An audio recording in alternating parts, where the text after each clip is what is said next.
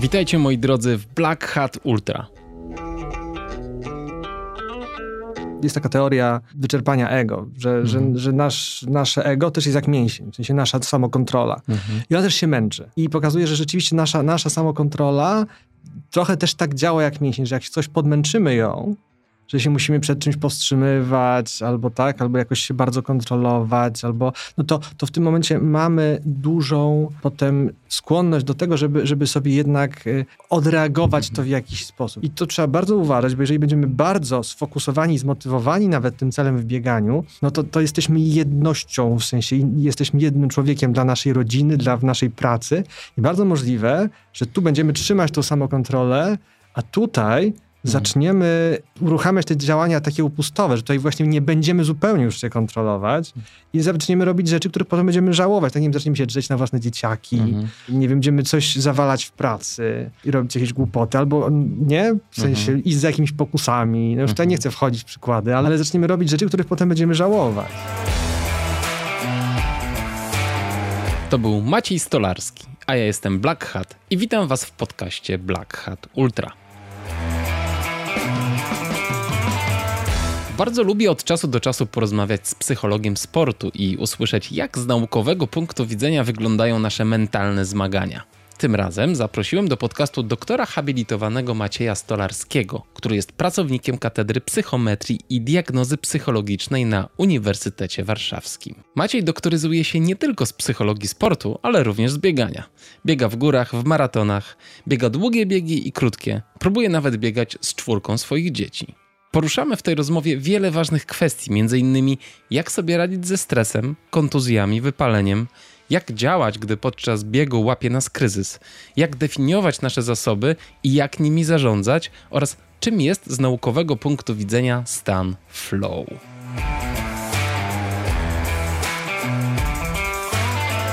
Jak wspomniałem, Maciej jest biegaczem i wszystkie poruszane przez nas kwestie od razu przekładamy na praktyczne doświadczenia biegacza.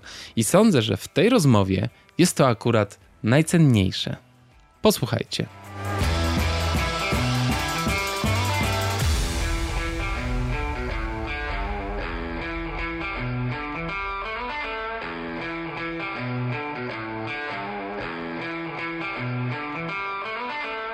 Cześć Maciek, witam cię serdecznie. Cześć Kamil. Cześć, dziękuję, że przyjechałeś do mnie do podcastu. Bardzo miło z twojej strony. My tutaj bardzo dużo mówimy o treningu ciała, ale mhm. nie mówimy za dużo o treningu umysłu. Bardziej dzielimy się tylko takimi własnymi doświadczeniami. Także fajnie, że mamy specjalistę. Może nam pomożesz kilka kwestii rozwiązać tutaj. Mam taką nadzieję, zobaczymy. Znaczy, na pewno nam pomożesz w pewnych kwestiach. Słuchaj, ale y, zacznijmy od maratonu. Biegłeś w niedzielę maraton. Mhm. Jak było, powiedz? Piękna pogoda. Wspaniale się biegło do 30 kilometra. o, to jakaś nowość. nie, ja zawsze myślałem, że ta ściana to jest taka ściema, szczególnie, że na, to jest ciekawe, że ściana nie wychodzi w ultrami. W sensie ona mhm. mi wychodzi w maratonie tylko. Tak. To jest bardzo niezwykłe.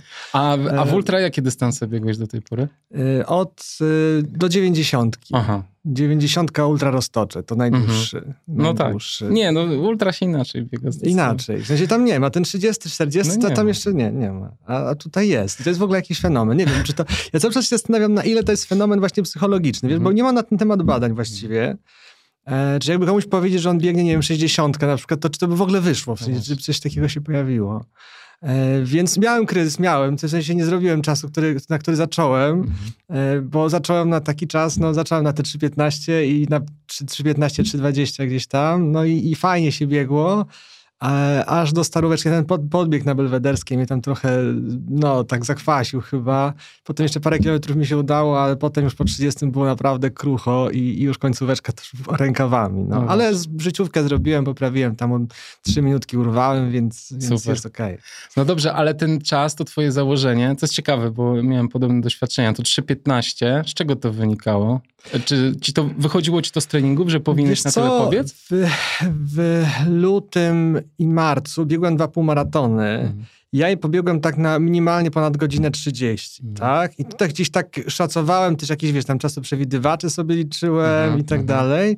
E, I no wychodziło, że to gdzieś powinno być w zasięgu, tak? Ja bardzo mało, w ogóle w lato praktycznie nie biegałem po asfalcie i tego, taki ty, trening typowo pod maraton, to, to niekoniecznie, więc też nie byłem pewny, ale no założyłem, że może spróbuję, tak? No, Czyli z taką lekką górką założyłeś sobie. No, no tak, no niby tak, no ale okazało się, że jednak wiesz. Jednak... I w końcu skończyło się na 3,28? 3,28, mhm. tak. 28. No i co? I powiedz, e, jak ty się z tym czujesz w ogóle? Bo to też jest fajny mechanizm, e, też jest ciekawe, też chciałem o tym z tobą porozmawiać, o wyznaczaniu mhm. celów. I czy warto właśnie wyznaczać sobie realistyczne cele, tak żeby wiedzieć na 100%, że, no oczywiście 100% nigdy nie ma, ale że jesteśmy w stanie osiągnąć te cele, e, czy też zakładać sobie z lekką górką i na przykład potem liczyć się z ewentualną porażką, bo w twoim przypadku to już widzę, że ty lubisz sobie założyć ambitny lubię, plan. Lubię. I nie mhm. masz do siebie teraz problemów, że ci nie wyszło. Nie mam, nie no, mam. No właśnie. Wiesz co, ja tak generalnie jak, jak, jak myślę o biegu, hmm. gdzieś tam próbuję się jakoś tak psychicznie ustawić do tego, co przede mną, e, to tych celów stawiam sobie tak naprawdę kilka. W sensie to ciężko powiedzieć, czy to jest cel minimum, optimum, maksimum, wiesz, coś mhm. takiego. No ale na przykład tutaj takim celem bazowym, który wiedziałem, że na pewno chcę zrobić, no chciałem urwać coś z życiówki, tak? tak. Złamać to, to 3.30, bo ja miałem tam e, z, z maratonu północy, nie wiem, czy znasz, to jest taki fajny bieg z Helu na Rozewie nad morzem, w ogóle A, bardzo, okay. totalnie kameralna impreza. Znaczy, znam tę trasę, ale nie wiedziałem, że się tak nazywa. No, ale hmm. ba, bardzo przyjemny maraton, specyficzny, bo też z wiatrem w twarz, wiesz, tutaj zatoka, surferzy. po lesie się biegnie, tak? Część przez Polesie, po ścieżce mhm. rowerowej, potem przez miejscowości, wiesz, mhm. na Helu. E, I tam, tam mi się nie udało tych 30 złamać. Trochę przez ten podbieg tam na końcu, tak jest na rozewie jest wyżej, to górka. Ta latarnia tam jest wysoko. E, no trochę być może wtedy, że też przez to, że wtedy też przeszarżowałem z następem. E, no wtedy nie było pacemakerów, to wiesz, taki bieg, że się generalnie dużą część biegnie samemu, nie? Tam. E, tych ludzi tam jest startujących setka i tak dalej, to się rozciąga momentalnie i potem i czasem kogoś widzisz, czasem nie. Tutaj było inaczej, to był pacemaker, mhm. ale też trasa jednak, no ja, ja nie, ja wiesz, ja w Warszawie biegałem do tej pory półmaratony. Półmaraton warszawski to jest podobna trasa, jak pierwsza połówka całego maratonu. E, no więc początek wiedziałem mniej więcej o co chodzi, a potem jednak troszkę mnie pozaskakiwała ta trasa, mm. no i, i to tempo jednak, jednak chyba za mocne. Ja też tego treningu, mówię, takiego typowo pod maraton nie robiłem mm. i to też chyba, no ten półmaraton jak robiłem to godzinę 30 z, z sekundami w lutym na Wiązownej, no to, mm. to tam byłem wytrenowany pod półmaraton. W sensie to był dokładnie, wiesz, od stycznia do tego końca lutego, dwa miesiące takiego czysto sfokusowanego treningu, a teraz nie, no teraz u Janosika biegłem w sierpniu, potem jakiś wiesz, tydzień takiego e, odpoczynku mm. był po, i potem jakieś takie treningi, potem mi coś troszkę weszło w kostkę lewą, więc też ostatni tydzień mało biegałem, jeden trening taki konkretniejszy zrobiłem. A tak, Czyli tak z marszu właściwie. Tak trochę z marszu, mm -hmm. więc też no, pewnie gdybym zrobił super, e, super trening i bym miał taki wynik, to bym był trochę niezadowolony, no, ale mm -hmm. zważywszy na okoliczności, to też... No zresztą wpadła ci życiówka, więc wpadła życiówka, to jest zawsze, nie, nie, ma co narzekać. Zawsze no. dobrze. No dobrze, słuchaj, a gdyby przyszedł do ciebie ktoś i ci powiedział, ej, słuchaj, no nie zrobiłem y, założonego planu i strasznie źle się z tym czuję, co byś mu doradził? Mhm. E, wiesz, no tutaj, tak jak powiedziałem, fajnie jest, jak stawiasz sobie cele, mm. no to postawić ich sobie kilka. W sensie mm. taki, żeby, no jeden bezpieczny jest dobrze mieć. Oczywiście może się zdarzyć jakiś taki mocniejszy kryzys, może się zdarzyć, e, że, no nie wiem, no jak, jak, jak z kontuzja, to też ciężko mieć wyrzuty sumienia, tak? Ale no, no jakiś taki mocniejszy kryzys i że nawet tego takiego celu minimum nie zrobimy, nie? Mm. Wtedy warto się przyjrzeć sobie tym, tym swoim celom, które mamy, zastanowić się, czy one nie są jakby nadmierne, bo ambitne, ja uważam, że ambitne cele warto sobie stawiać. Że mhm. jeżeli będziemy tak operować w granicach takiej strefy komfortu i pewności, że na pewno dam radę, więc tak biegnę, no to, no to tych życiówek nie będzie tej mhm. frajdy, takiej rzeczywistej satysfakcji z wyniku, no bo frajdy z biegu mamy, tak? tak. To można mieć, nie? Że, można że do 30 kilometra, no, no, no, na maratonie tak. Na półmaraton można właśnie cały przebiec e, w taki, w taki komforcie. Tak. to frajdę z biegania można mieć, no mhm. ale mm, jakby ja, ja, widzę też wśród biegaczy takie dwie orientacje też y, dominujące. Oczywiście to jest pewne uproszczenie, nie lubię typologii, ja tak. psycholog unikam, w sensie, że są tacy i tacy. Mhm. Nie, nie, zupełnie nie. Natomiast pewnie te dwie motywacje, są takie dwie motywacje, które gdzieś u każdego z nas y, współistnieją. W sensie jedna to jest motywacja taka na wynik, orientacja na wynik, a druga to jest taka orientacja na proces, nie? w mhm. sensie na to, co się dzieje. Często możemy tu mówić o, o stanie flow, że nam się biegnie super, szczególnie jak jest jakaś fajna pogoda. Zresztą ja na przykład mam flow zawsze jak deszcz pada też, więc mam takie, jak wychodzę na trening i są, na przykład jest kiepska pogoda, to zawsze mam jeszcze większą frajdę z tego, że na początku jest zimno, nieprzyjemnie, a potem jak już zacznę, to jest jeszcze większa frajda z takiego doświadczenia tej, nie wiem, natury, świata w taki bardziej namacalny sposób, nie? E, ale te dwie orientacje, one mogą, e, w zależności od tego, która z nich dominuje, no to jakby cele też będą inne, tak? Możemy się albo bawić dobrze, albo realizować, przekraczać siebie, robić życiówki, albo gdzieś te dwie rzeczy próbować godzić. I myślę, że to jest fajne podejście. Mhm.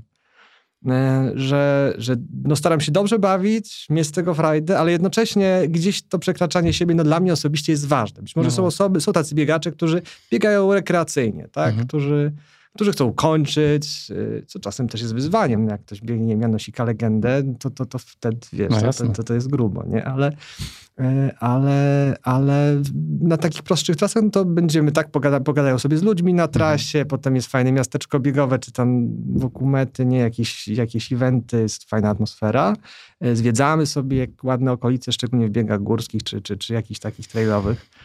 E, więc i te dwie motywacje jest fajnie łączyć, bo wtedy nawet jeżeli nie pójdzie, nie pójdzie coś z tą motywacją na wynik, e, no to mamy poczucie, że, że dobrze się bawiliśmy, że mhm. daliśmy, być może, że daliśmy z siebie wszystko, tak, jeżeli, jeżeli daliśmy. Pewnie czasem problemem może być to dla osób właśnie takich zorientowanych na wynik, że mamy poczucie, że mogliśmy coś zrobić lepiej, tak? Mhm. I to, mhm. to pytanie, które zadałeś, e, pytanie o to, no, no nie udało mi się, to takie nie udało mi się kiedy zrobiliśmy wszystko jak najlepiej, pewnie jest, odpowiedź na nie jest mniej bolesna niż wtedy, kiedy mamy poczucie, że mogliśmy coś tak. zrobić lepiej, nie? No tak, to prawda. Mhm. E, to jest tak, że też właśnie jak człowiek jest niedotrenowany i startuje i stawia sobie za wysokie cele, tak jak ja zrobiłem w niedzielę na przykład, to powiem ci, moja droga była taka, że leciałem, leciałem, chciałem 3.11 zrobić. E, szybko się okazało, że to jest niemożliwe.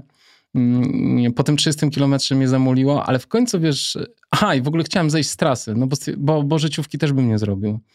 I, a ta trasa niestety tego maratonu krążyła wokół mety cały czas, mm -hmm. więc to mhm. tylko, wiesz, pokusa ogromna. Frustrujący jest. Frustrujący to, ja tego strasznie nie to, lubię. To nabiegnięcie na Wisłostradę i potem tak. jeszcze raz muszę biec na Pragę. Tak. Mm, nie, ja te, nie jestem jest fanem fajne. tej trasy kompletnie. W każdym razie ja odnalazłem, odnalazłem takie rozwiązanie, że y, pod koniec biegu udało mi się jakimś cudem dogonić Pawła Żuka, i pomyślałem, to będzie super zakończenie, rozumiesz, tego maratonu, wpaść z Pawłem na metę. Aha. I w ogóle mamy fajne zdjęcie i w ogóle, wiesz, super. Więc y, o, ja na przykład z tego maratonu tak wybrnąłem, że życiówki nie zrobiłem, ale mój czas w ogóle był bliski debiutowi, więc y, no, czas słaby, no ale no nie, nie, ten, nie trenowałem pod ten maraton, więc Także wy, wybrałem, wybrałem takie rozwiązanie. Powiedziałeś na początku, że, mm, że te trzy. Właśnie chciałem się ciebie o tę ścianę spytać, z czego to wynika, ale sam powiedziałeś, że nie do końca wiesz o co chodzi. Tak, ja myślę, że to jest nałożenie. Na pewno tu jest jakiś aspekt fizjologiczny mhm. w sensie, tak? Bo to jest wysiłek, gdzieś ta ściana pewnie dla wielu biegaczy, ona się pojawia gdzieś no, w trzeciej godzinie biegu, nie mhm. tak standardowo. E, mało kto robi, ma 30 km przed, przed drugą godziną, to już naprawdę fajnie szybko biegać, żeby tak mieć. Pewnie wynika to z tego, że my, no, my rzadko robimy wybiegania. Też trenując pod maraton, generalnie nawet nie jest rekomendowane, żeby robić te wybiegania dłuższe niż 30. Mhm. I to jest też taki horyzont zdarzeń trochę, że my tam nie wiemy, co się wydarzy. Pewnie gdybyśmy robili takie długie wybiegania na, na, na solidnym tempie, które z kolei są ryzykiem przetrenowania, obciążenia, to może byłoby inaczej. No tacy wybitni biegacze pewnie robią takie wybiegania, tak? No Jak tak. się gdzieś tam czyta jakieś plany treningowe Mofaracha, czy wiesz, czy, czy, czy, czy, czy Kipchoge, no to oni robią takie no, wybiegania. oni dużo biegają. Oni dużo, bardzo, bardzo dużo mhm. biegają. Te, te kilometraże tygodniowe, to powiem, miesiąc tak. to biegał, nie? Tak, dokładnie.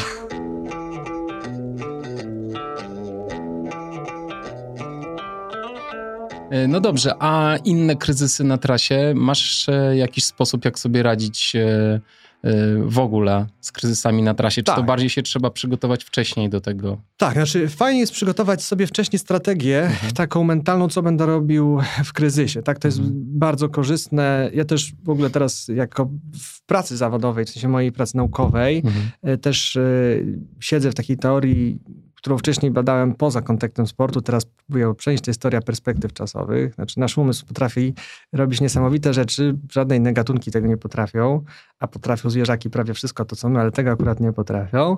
To jest y, tworze, wykonywanie tak zwanych mentalnych podróży w czasie. W sensie możemy sobie robić symulację przeszłości, symulację alternatywnych wersji przeszłości. Mhm. E, I, my, I to można wykorzystać bardzo fajnie, kiedy my sobie możemy zrobić symulację przed biegiem, albo w ogóle tak przygotować się na, na, na przyszłe biegi, właśnie w kontekście wystąpienia potencjalnego kryzysu. W sensie wczuć siebie, wczuć się w sytuację, ok, biegnę, no i zaczyna mi się robić słabo, zaczyna mi się robić ciężko, nogi się robią za ciężkie. I co ja w tym momencie mogę zrobić, tak? I, i tutaj można się przygotować na właściwie dwóch poziomach. Jedne to są rzeczy takie konkretne, uruchomić takie programy zachowania, tak? To jest, nie można wziąć tabletkę Dextro, tak? To mi doda kopa, za chwilę zadziała, tak? Zaraz to mi pomoże przezwyciężyć kryzys. To też działa na poziomie psychologicznym, mhm. bo to nie jest tylko i wyłącznie tabletka, tak? Mhm. To jest poczucie, że ja robię coś, co mi pomoże.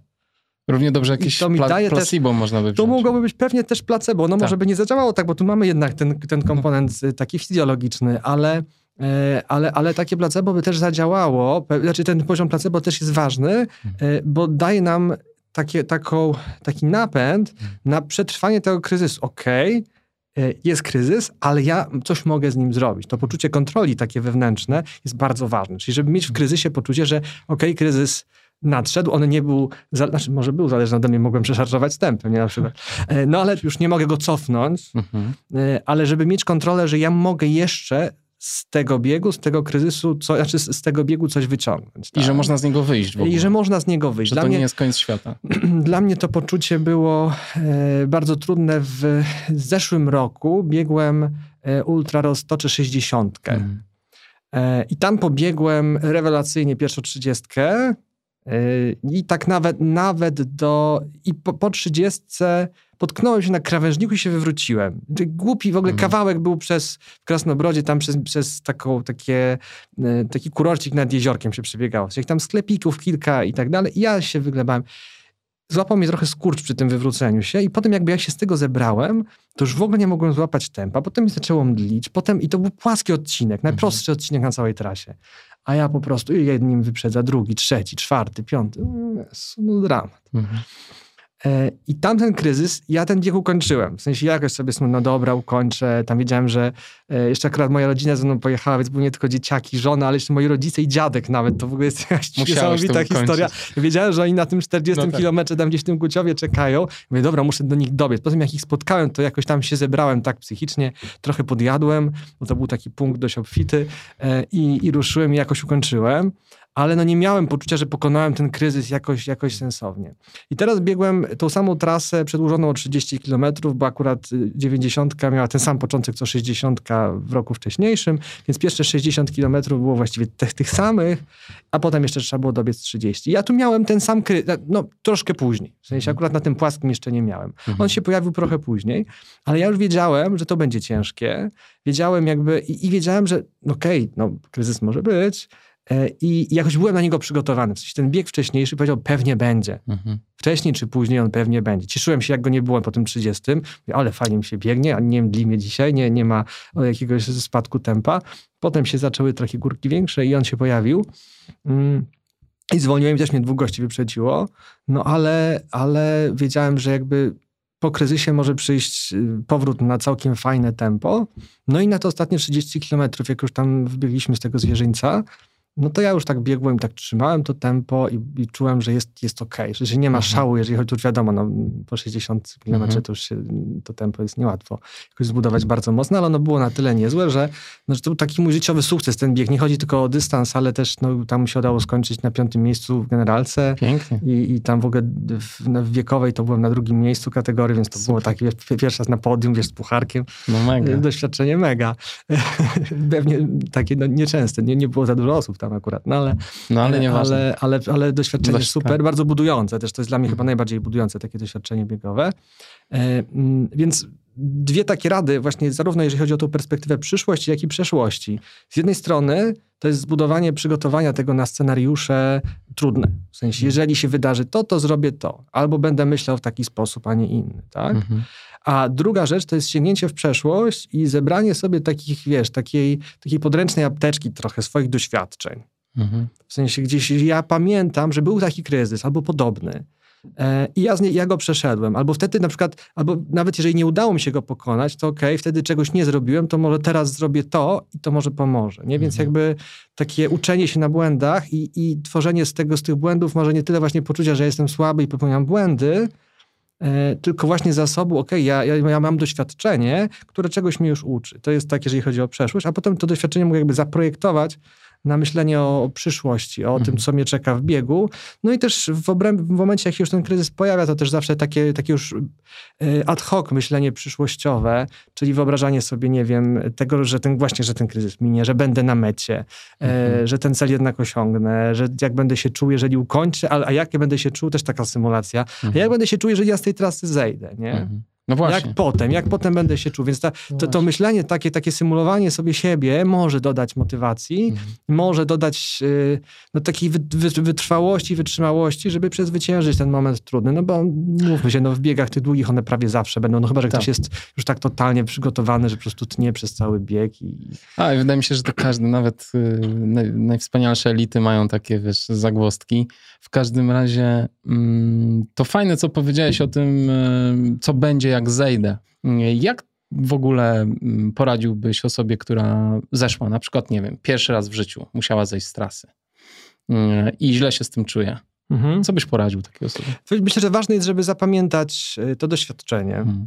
że źle się z tym czułem. Mhm. Nie? W sensie, żeby kolejny raz powiedzieć, ok, zszedłem z trasy, mam jednego DNF-a, jestem bogatszy o takie doświadczenie, nie wszyscy biegacze takie mają.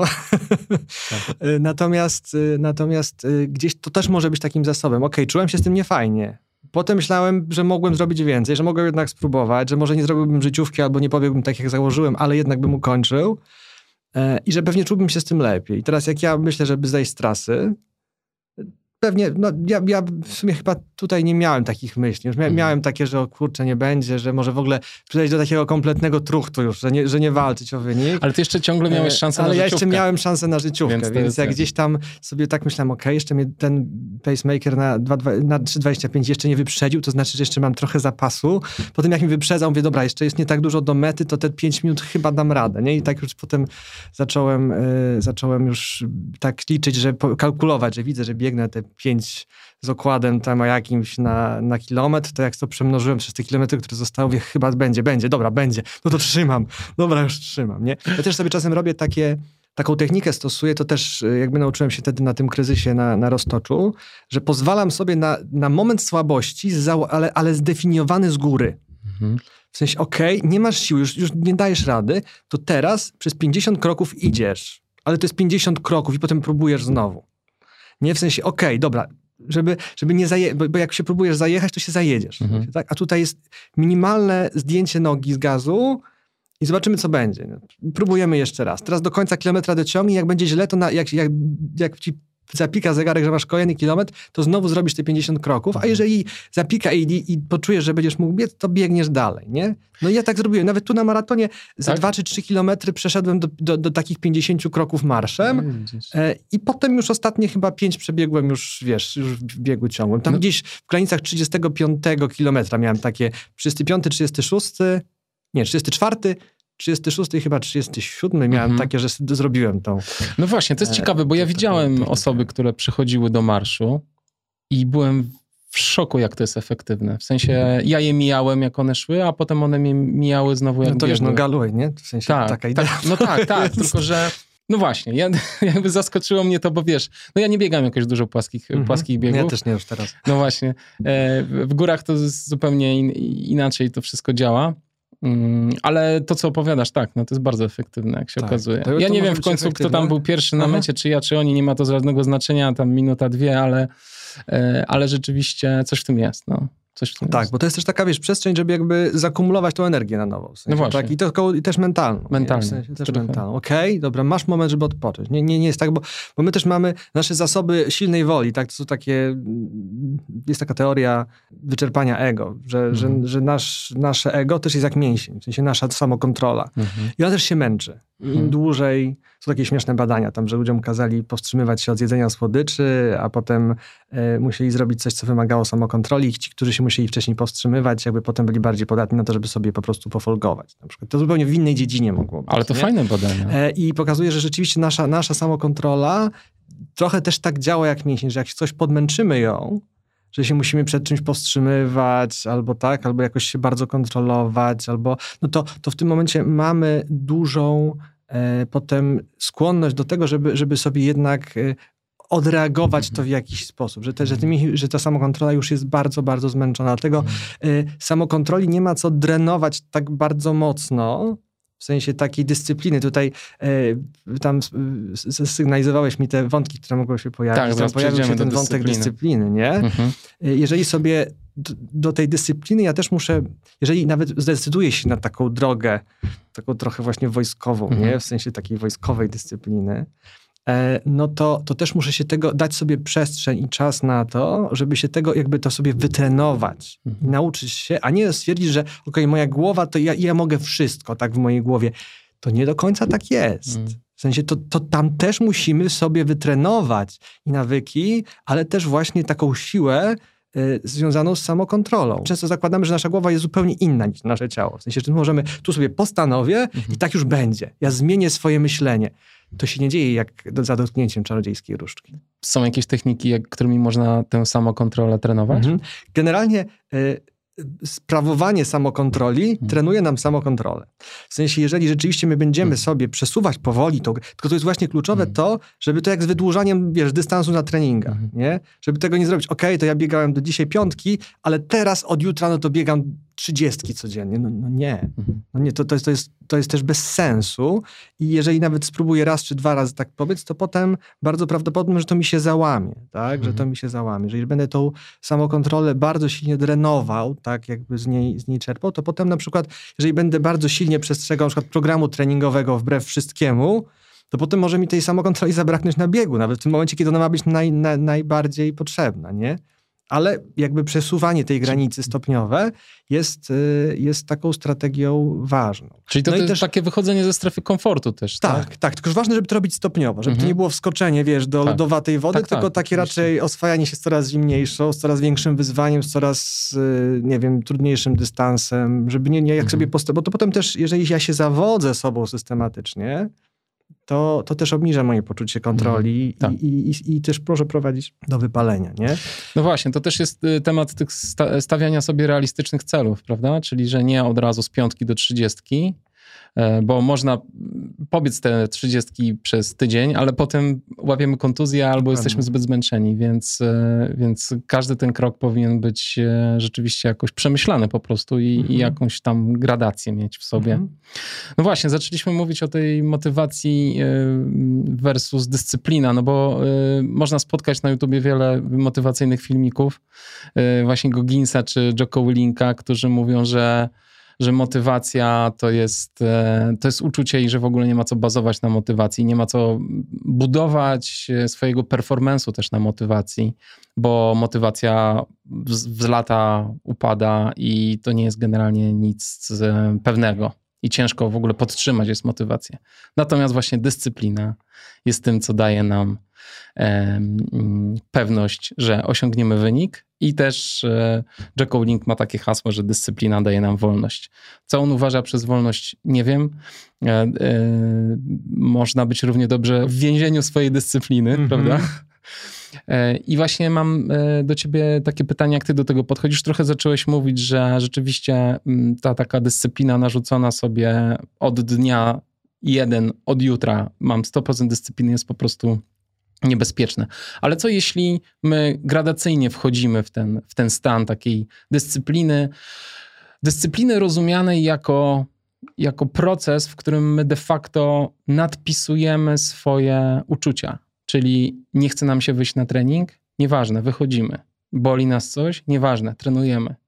Czyli jakby przestajemy słuchać swojego ciała, słuchamy tylko i wyłącznie grafiku. E, I jak ty myślisz o tym? Znaczy, ja myślę, że to jest trochę fałszywe, hmm. fałszywa opozycja taka. Hmm. Bo żeby przestrzegać dyscypliny, oni chyba tego nie biorą pod uwagę. My też musimy mieć jakąś motywację. Słuchasz się tego kalendarza, bo coś. No cel, sensie, oni mówią tak, że tak. trzeba mieć to więc, dlaczego, trzeba więc, mieć mocno określone. Więc to jest jakby umiejscowienie, zakotwiczenie znowu motywacji tylko i wyłącznie na tym celu, czyli nie bazowanie, y, jeżeli chodzi o motywację, y, na taki, taki, na takiej mikroskali, tylko bazowanie na wielkiej motywacji w makroskali. Jakby podpinanie tego nie chce mi się o matko znowu, okej, okay, ale ja mam cel tak? Mhm. I ta wizualizacja. Znowu tutaj dochodzimy do tego, że, e, że jakby tworząc taką motywację, to jest stworzenie takiego kamienia milowego gdzieś tam przed nami, e, wychodzimy znowu w tą przyszłość, tak? Czyli znowu korzystamy z tego, z tego, z tej naszej zdolności do, do symulacji mentalnej przyszłości i to musi być bardzo silne i wyraźne wyobrażenie, tak? I to też tutaj, nie wiem na ile oni o tym wspominają, ja jakiś fragment taki mhm. sobie słuchałem, natomiast e, nie kojarzę tego, to tam jest bardzo istotne, moim zdaniem, z punktu widzenia tego, żeby jednak ta motywacja była, bo to ja mogę sobie stworzyć bardzo plan treningowy, bardzo konkretny, ale w pewnym momencie znowu może mi się urwać już ten zasób samokontroli i powiedzieć, dobra, odpuszczam, trudno chrzanie to. Znaczy tak, oni mówią, że ten, um, że ten obraz celu musi być bardzo wyraźny. No. Tylko, że no dla, wiesz, to też jest bardzo trudne jest mieć ten cel. Ten cel też się zmienia. Kurczę, jesteśmy ludźmi, jakby wiesz, zmienia nam się tak. życie, rodzą się dzieci. Dokładnie. Starzejemy się. Wiesz, jakby jest mnóstwo rzeczy i ciężko jest ciągle mieć ten jeden cel przed nami, do tak. którego dążymy. Tak. Dlatego y, to, to, jest, to jest niezwykle trudne. W sensie mm.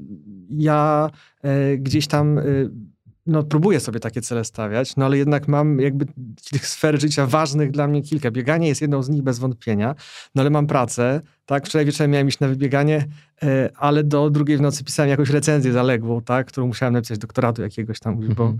e, bo już było, byłem po terminie. E, I musiałem to zrobić, no i no, no odpuściłem, tak? Gdzieś tam, no, można powiedzieć, no nie, nie, nie zachowałem swojego planu, tak? Nie, nie zrobiłem tego, co chciałem, ale E, ale jednak jeżeli godzimy, jeżeli nie jesteśmy sfokusowani tylko i wyłącznie na bieganiu, jeżeli to nie jest naszą pracą, e, pasją i, i prawie wszystkim, tak, nie wiem, tam Kipchoge ma cały, wszystko podporządkowane pod, tak. pod bieganie, tak, to jego, jego sen, wstawanie, jedzenie, wszystko jest jakby zaprzęgnięte do, do tej dyscypliny służącej osiąganiu celów. No ale jeżeli mamy też inne cele ważne, no to one mogą być w konflikcie i mhm. tego czasem nie przeskoczymy. No, no, no oczywiście. nie da się. Zwłaszcza, że jesteśmy tylko amatorami w gruncie rzeczy. Dokładnie, zdecydowanej, zdecydowanej większości. większości. No, Myślę, Kipchoge że... jest po prostu w elicie elit i fajnie, że on jest bo on przełamuje ludzkie możliwości. Znaczy, tak. tylko ludzie tak sfokusowani na celu są w stanie przełamywać e, to, co człowiek w ogóle może zrobić tak. ze swoim ciałem. Więc fajnie, że, że on jest e, i że poświęcił w ogóle swoje życie tak. temu, nie? Powiedzieliśmy o tym, że taka dyscyplina może, może być e, trudna do utrzymania i ciężka też, obciążająca psychicznie, ale w bieganiu po górach jest kilka takich, to, jest tak, to są takie puzzle, które się składają właśnie z różnego rodzaju treningów i nie wszystkie treningi musimy lubić robić, a są konieczne, jak na przykład, nie wiem, wizyta na siłowni, albo interwały, albo coś. I teraz e, jak sobie to opowiedzieć, jak sobie to sprzedać, e, jeżeli my nie lubimy pewnych treningów, a wiemy, że one są dla nas konieczne. Jak e, ja na przykład nie lubię chodzić na siłownię. E, ale już jak tam jestem, to jest ok, no ale jak mam do wyboru pójść na wybieganie i pójść na siłkę, no to wiadomo co. Tak. Nie? Więc e, mm, jak, jak ty myślisz? Jak, co byś poradził? Tutaj chyba nawet, e, no to też jest kwestia jakiejś z, z podążania za pewną strukturą tak planu treningowego, mhm. który, który sobie narzuciliśmy. Pewnie tu warto jest też zachować to, co u nas w tej mojej działce badawczej psychologii, właśnie tej psychologii czasu, e, nazywamy balansem, taką równowagą temporalną, czyli żeby nie żyć tylko i wyłącznie tym celem przyszłościowym. No bo tu możemy podpinać poszczególne elementy naszych działań, treningów i tak dalej pod ten cel, tak? Mhm. Nie wiem, ktoś ma e, UTMB, chce pobiec, mhm. tak? I to jest jego plan, za, za 4 lata chce go pobiec, tutaj sobie ma w planie starty kwalifikacyjne, kamyczki, kamyczki milestones, tak? I tak dalej. E, i treningi potem pod te kamyczki i tak dalej. To wszystko składa się w taką piramidę, nie? Gdzie tam gdzieś jest majaczy w chmurach e, ten Mont Blanc. Ten Mont Blanc nie? E, I I można, tak. Natomiast bardzo możliwe, że nie dojedziemy tylko i wyłącznie na tym paliwie celu. Mhm. Bardzo możliwe, że tak, tak nie będzie. Dlatego tutaj można stworzyć sobie trochę taką strategię takich, takiego pośredniego wzmacniania się, żeby, nie powiem, że to jest takie trochę oszuka, oszukiwanie tej, tych swoich motywacji, ale żeby się jakoś nagradzać tak, mhm. za te trudniejsze treningi. E, to nie musi być nagradzanie związane z bieganiem. To jest może, nie wiem, jak na przykład próbujesz trzymać jakąś dietę, to sobie dzisiaj pozwolę, na przykład lubię jeść pączki, to sobie zjem trzy pączki po takim treningu. Tak? Pewnie nie zaszkodzi, bo jak sobie porządnie go przetrenuję tą siłkę, czy, czy, czy, czy te interwały zrobię jakieś solidne, e, to, to, to pewnie i tak tych kalorii będzie spalonych więcej. Tak. A, a jakby ta nagroda, mimo tego, że to będzie trochę pofolgowanie tej samokontroli, e, uzupełni nam trochę te zasoby, w sensie da takie wytchnienie.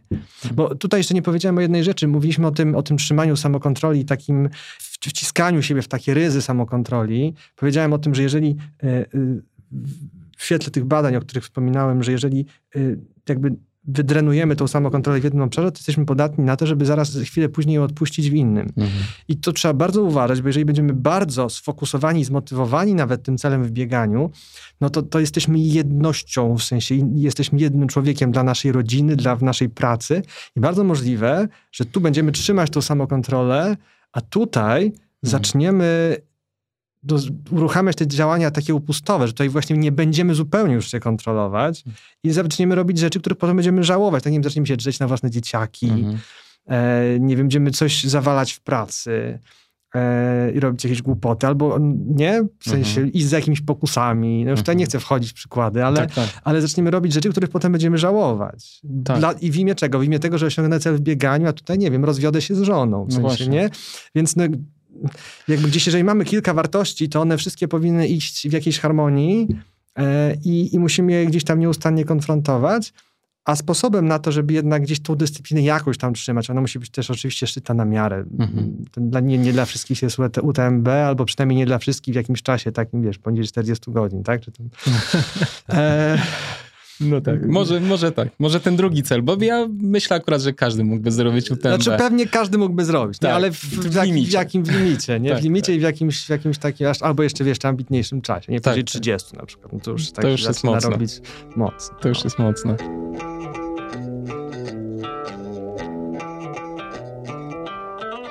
Dlaczego kobiety na długich dystansach, mam na myśli dystanse 100-200 mil, e, w pewnym momencie zaczynają być lepsze od facetów. Kazus Patrycji, nie? Bereznowskiej. Patrycji, wiesz, Courtney do Walter, można by tu mhm. mnożyć przykłady. Mm, e, wiesz, no Courtney dobiegła siódma w zeszłym roku na UTMB, tak? Mhm. Kopiąc facetów po prostu no. równo. E, I jak to jest? Co jest w dziewczynach takiego, że, że one czasem potrafią tak sięgnąć głęboko do, mhm. do czego właśnie one sięgają? Z czego to się bierze?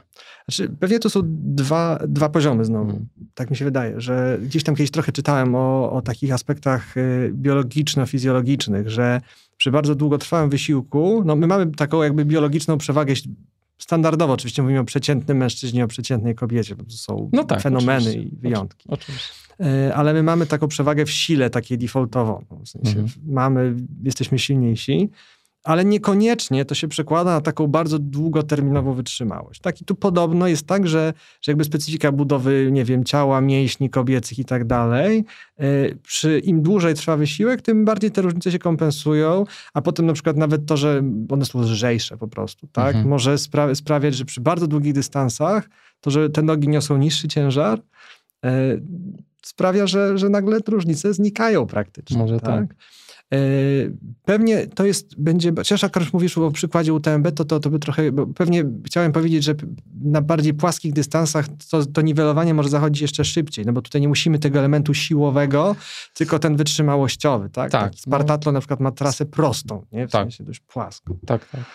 Czy Bedwater może nie jest super płaskie, ale też to nie też jest tam nie ma gór, bierski, tak, tak, nie jest, bieg górski, tak, tak. No a tam Patrycja pięknie, y, pięknie No to. Patrycja właśnie są takie trasy Patrycji, nie? Tak, właśnie, tak. Właśnie, no i ona tak. tak bardzo mądrze zaczęła powoli, a potem skończyła właśnie. druga Open. Ja musiał tak potrafić, ja muszę jakieś na niej Wiesz, ale to jest też kwestia me, me, mentalu jakby i też ogromnego doświadczenia. To jest też poczucie, że, że ja będę, to jest takie poczucie też pewności siebie, hmm. że ja te zasoby, że, że, że, że jak przebiegnę te 30, 40, 50, 80 km kilometrów, to ja będę mógł przyspieszyć jeszcze. Że to, tak. że, że, ja, że to nie jest tak, że, że, że ja chcę nadrobić, bo jeszcze teraz czuję, że mogę, a potem to i tak już będzie tragedia. Tak. Tylko ja mam poczucie, że ja będę mógł to, to z siebie wykrzesać. Ale jeszcze powiem o no. drugim aspekcie Słucham. kobiecym. Wydaje tak. mi się, że, e, że kobiety też, e, nie wiem, czy to jest kwestia jakiejś przyszłości ewolucyjnej, czy pewnych doświadczeń społecznych, że one też mają taki trening w budowaniu takiej ukrytej siły trochę. Ja pamiętam, jak moja żona pierwszy raz dychę biegła na biegu niepodległości, była do niej niezbyt przygotowana i miała jakiś tam kryzys na jakimś szóstym czy siódmym kilometrze i, i, tak, i tak biegnie, biegnie, mówi, kurczę, a, a założenie miała takie, że przebiegnie cały dystans, nie przejdzie do marszu mhm. e, i, e, i mówi, i tak już chciała przejść, tak sobie myśli, mówi, kurde, urodziłam dwójkę dzieci, E, I ona jest w tym naprawdę dobra, w sensie tej porody są takie, wiesz, jeden, drugi, trzeci, czwarty. Ja już generalnie zajmuję się żartowaniem z położną na tych, na tych porodach, bo moja żona radzi sobie z tym tak rewelacyjnie. Nie, no oczywiście trochę żartuję, ale generalnie, generalnie z tego, co słyszymy u różnych znajomych, to, to jest w tym bardzo profesjonalna. Więc, więc jakby uczyniła z tego, z tego doświadczenia taki swój wewnętrzny zasób. To jak urodziłam dwójkę dzieci, wtedy jeszcze mieliśmy dwójkę, to ja dychnie przebiegnę, mówię, bez przesady. No i wiesz, docisnęła mhm. szpula tam i, e, i, i, ukończyła ten bieg całkiem zaskakująco dobrym dla siebie jeszcze czasie, nie? Więc, więc e, myślę, że, że e, że tego rodzaju doświadczenia, też czasem gdzieś takie ukryte doświadczenia, takie, zbudowanie takiej wewnętrznej siły, która y, mogą być y, dla, dla niektórych kobiet, nie wiem czy dla wszystkich, ale mogą być takim zasobem. No właśnie, mówi się właśnie między innymi o tym, że są kobiety bardziej na ból odporne. Ale też w ogóle głowa y, to jest potęga no, w tym naszym bieganiu, zwłaszcza w bieganiu górskim, ale w maratońskim zresztą. Chyba też. też. Od maratonu tak. Jeszcze... A, absolutnie. Tak. E, I, I na przykład są bardzo ciekawe takie elementy, jak na przykład ktoś biegnie, wiesz, 100 mil, to na przykład widziałem nie jedno zresztą, zresztą wideo e, z Western States, jak wiesz, ludzie wpadają na ten stadion i już wiesz, mają 200 metrów do mety, ale ich po prostu nogi odmawiają posłuszeństwa. Jaki mechanizm powodu, powoduje to wszystko? Że nagle, wiesz, tyle z- zrobiliśmy, a nie jesteśmy w stanie ja nie dobiec do mety. Szczerze ci powiem, bo ja zazwyczaj na, na finiszu to już mam albo, przy, albo, albo już po prostu, do, jak jest bardzo ciężko, tak. to jak widzę tą metę, to już spokojnie utrzymuję to tempo, albo nawet jeżeli gdzieś tam jeszcze okazuje się, że, że mam więcej sił niż, niż, e, niż się spodziewałem. Mówię, kurczę, jak ja tak szybko mogę jeszcze no. dokręcić, to znaczy, że mogłem gdzieś tam wcześniej jeszcze coś więcej dać z siebie. No ale e, nie wiem, mnie motywuje jakby ten, te, ta perspektywa końca. To jest dobre pytanie, co tam może się dziać. Może poczucie tego, że to jest takie witania się z gąską, że jakby ten mhm. organizm już y, ma poczucie gdzieś tam na jakimś takim poziomie niekoniecznie świadomym w pełni, e, że te struktury nasze podkorowe już gdzieś dostają informację, że ten cel już jest właściwie zrealizowany i one po prostu odpuszczają tą mobilizację, nie? Taką, taką pod, pod, że my nie do końca mamy na to wpływ, a one gdzieś, y, czasem byłoby lepiej nie wiedzieć, że ta meta jest już, tak? tak. W sensie, że, że to lepiej było, żeby to było jeszcze, jeszcze dwa kilometry dalej. E, rzeczywiście tak się dzieje, widać takich biegaczy, którzy już naprawdę jest finish, a oni tak. nagle, nagle zaczynają Odcinaj. się słaniać, odcina zupełnie. Tak. To widać na maratonach, na triatlonach. Tak. E, ale te same rzeczy są na przykład, znaczy trochę inne, ale również związane z siłą umysłu. Na przykład ostatnio rozmawiałem z Pawłem Czerniakiem, który biega krótsze dystanse mm, i, e, i zgubił się na trasie. Ważnego dla niego biegu. No to na krótszym dystansie to dotkliwe bardzo. Tam, do, tam chyba 30, to był Golden w, w lądku. I słuchaj, wiesz, zgubił się, stracił tam e, ileś, ileś minut, ale wiesz, tak się zmobilizował, że pobiegł ten fragment e, dużo szybciej niż w ogóle marzył o tym, żeby go pobiec. Czyli nagle, wiesz, taka dodatkowa motywacja w postaci zgubiłem się, muszę odrobić czas, to on nagle odnajduje jakieś nowe siły, których nie miałby normalnie, gdyby się nie zgubił. Mhm. Wiesz, to jest po prostu niesamowite, co nasza głowa. Tak, tak się robi. zdarza. To tylko pytanie, w, w których momentach to, te, te, te zasoby zostaną uruchomione no i jeszcze potem nam wystarczy tych sił, a w których momentach nagle my, dobra, to nadrabiam, nie? a potem jednak no to nadrobienie będzie, będzie kosztowało. Nie? No Bo właśnie, jak tam... sięgnąć do tych zasobów bez, bez tracenia tego czasu, bez wiesz. To jest fascynujące, bo te siły mamy, jak się okazuje. No. Tylko cały, cały pikuś polega na tym, żeby się dobrać do tego, co w nas Mi się wydaje, że, że taka sytuacja, ona hmm. nas trochę też poznawczo wybija, bo ona jest jakby zmianą perspektywy trochę. W sensie trochę nam się zaburza ten plan, yy, też pewnie odwraca się nasza uwaga w takiej sytuacji od na przykład doświadczeń z ciała. Y, od tych sygnałów, które nam mówi, ok, teraz jesteś w stanie biec tak. Mhm. Bo jak przyspieszysz, to tętno ci poleci, zaraz się zakwasisz, koniec.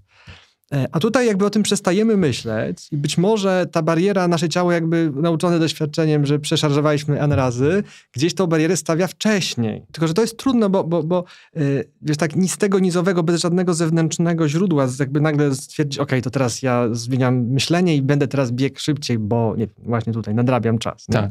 To, jest taki, to jest też taki przetarg chyba, który gdzieś tam yy, musimy znaleźć jakiś złoty środek. Yy, ja y, prowadziliśmy takie w ramach tych moich badań nad tym czas, czasem ubiegaczy mhm. i tak dalej. Przy okazji, y, co prawda to było przy okazji chyba dysz, ja może i półmaratonów. Już tak, chyba dwa dystanse badaliśmy wtedy, i dychy, i półmaratony. Y, I tam badając te sposoby myślenia o czasie, przyszłości, przyszłości, y, też badamy stany takie koncentracji na teraźniejszości. Jednym z tych stanów znanych biegaczom doskonale jest stan flow, mhm. E, tak? Tłumaczony na polski jako, nie wiem, przepływ, absorpcja i tak dalej.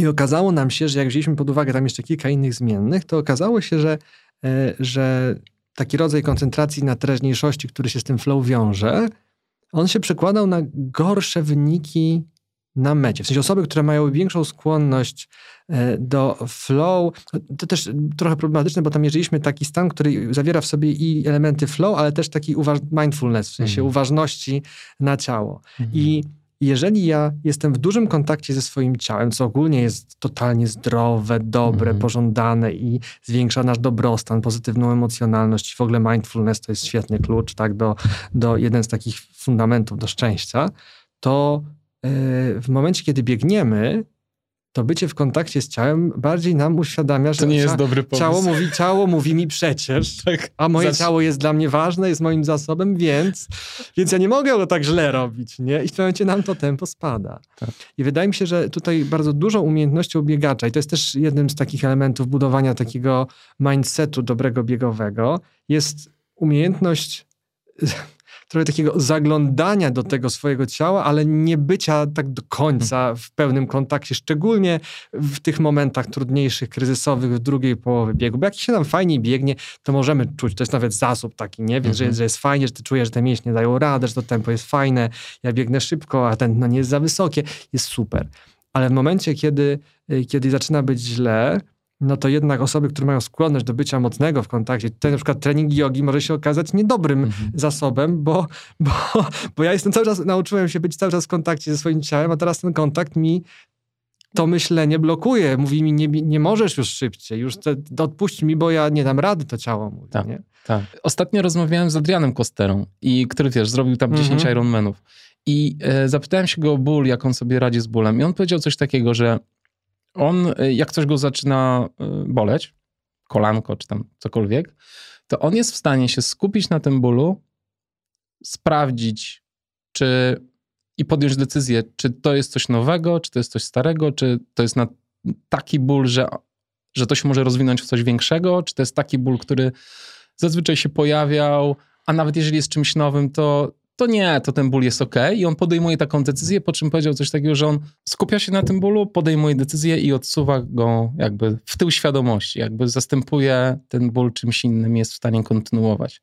To jest chyba też fajna, fajna technika, nie? Mhm. którą można stosować. Tak, tak, tak, właśnie o tym mówię, o tym przełączeniu, tak, żeby tego tak. ciała nie ignorować zupełnie. To nie jest tak, żeby nie, mhm. wiesz, nie mam ciała, biegnę mhm. bez. Mhm. Bo to się może skończyć na przykład jakąś kontuzją, jak rzeczywiście coś będzie bolało, my zupełnie, bo jakby będziemy próbowali temu zaprzeczać albo jakimiś, nie wiem, takimi dużymi, nie wiem, napięciami w ciele, ale, yy, ale właśnie gdzieś taka akceptująca świadomość tego, ale jednocześnie nie pójście za tym bólem, mm. nie, nie sfokusowanie się na nim jest taką chyba takim złotym środkiem. To są takie techniki w sumie bardzo proste, nie wiem, związane na przykład z koncentracją uwagi, nie wiem, to często w długich dystansach, na przykład teraz myślę o pracy rąk, tak? Mhm. Te ręce zawsze no, zmęczone są trochę, no, ale one jednak no, siłą rzeczy są mniej wyczerpane niż nasze nogi i jak dołożymy te rączki ładnie pracujące, to może nawet nam ten krok lekko wydłużyć, a jednocześnie nie będziemy myśleć o tym, że nogi już są sztywne, że te mięśnie są już tak spięte, że zaraz te skurcze się będą pojawiały.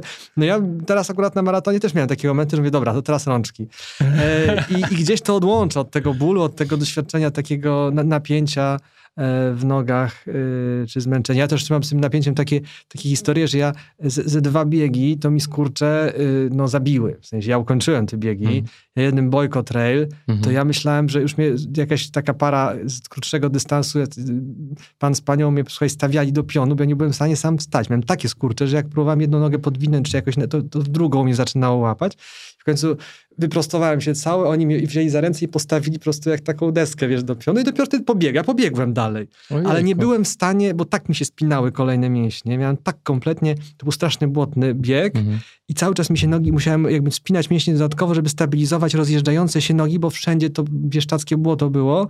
Deszcz lał cały czas, to było to spływało po Jawornik chyba podbiegaliśmy i tam po prostu mnie kompletnie rozłożyło. I jak mam gdzieś z tyłu głowy, że te skurcze mogą mnie zacząć łapać. Hmm. Jak czuję napięcie w mięśnie, więc staram się wtedy przenieść gdzieś właśnie uwagę na inne części ciała albo na coś poza cielesnym, y, doświadczeniem cielesnym, no bo jeżeli się na tym skupię, to zacznę oszczędzać, zacznę zwalniać i to nie będzie dobre. Więc takie jakby alokowanie uwagi, kierowanie mhm. tą uwagą tam, gdzie to jest w, tej, w tym momencie najbardziej dla mnie korzystne. To jest chyba bardzo ważny zasób, taki trening uwagowy. Też można no. sobie to trenować na wybieganiach. No teraz będę myślał, nie wiem, o Yy, Okej, okay, a teraz będę myślał o pracy na przykład, nie o mhm. biegu. A teraz myślę o, o, zaglądam do swojego ciała, teraz wracam do tego myślenia. Czyli jakby y, uczyć się takiej wewnątrz sterowności uwagi, mhm. y, a niekoniecznie taki, t- takiego podążania za tym, gdzie akurat moja uwaga podąży, bo mam sygnał z ciała albo bo mam jakiś bodziec z otoczenia. Mhm.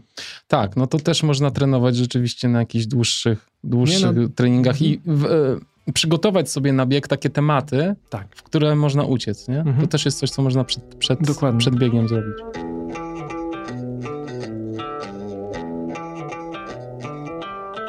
Temat sportu względem sztuki. W sensie, kiedy sport zaczyna być sztuką? No bo zazwyczaj pod hasłem sztuka rozumiemy mm, malarstwo, rzeźbę, muzykę.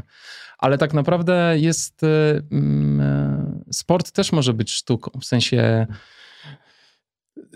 Pytanie jeszcze, co to jest sztuka? Dla mnie sztuka to jest coś, co transformuje inne osoby, tak? To nie jest y, tylko narysowanie czegoś, to jest coś, jaki to wpływ wywoła na odbiorcę. I na przykład uważam, że są sportowcy, którzy y, całą swoją postawą y, i tym, jak się przygotowują, i, tak jak, i tym, jak wykonują swoje, mm, swoje dyscypliny, potrafią wprowadzić w nas coś takiego, że y, jest to coś transformacyjnego, że jakaś energia się w nas przetwarza. I e, to jest chyba też, też tak myślisz? Też tak czujesz, że, że to może wiem, być czy, jakieś czy, połączenie? Czy ta metafora sztuki y, do końca uchwyta? Ja rozumiem, o czym mówisz Aha. w sensie. Tak, to chodzi o taką inspi, in, inspirac, inspirację, którą, którą można zaczerpnąć z takiej osoby. To chodzi o jakieś takie y, też piękno, które jest obecne w, w tym no, rodzaju wyczynu, czy w tym rodzaju... Tak, no właśnie, inspiracja to jest też coś, co może przyjść, ale bardzo szybko może odejść, trochę tak jak motywacja. A ja, y, y, ja myślę o czymś głębszym, że czasem niektóre, y, niektórzy sportowcy po prostu naprawdę tak jakbyś przełączają w nas jakiś, wiesz, włącznik, i, i stajemy się innymi ludźmi. Ze mną na przykład, słuchaj, Scott Jurek to zrobił ewidentnie. Jakby z dnia na dzień zostałem weganinem i uznałem, że będę ultrasem, nie? Mhm.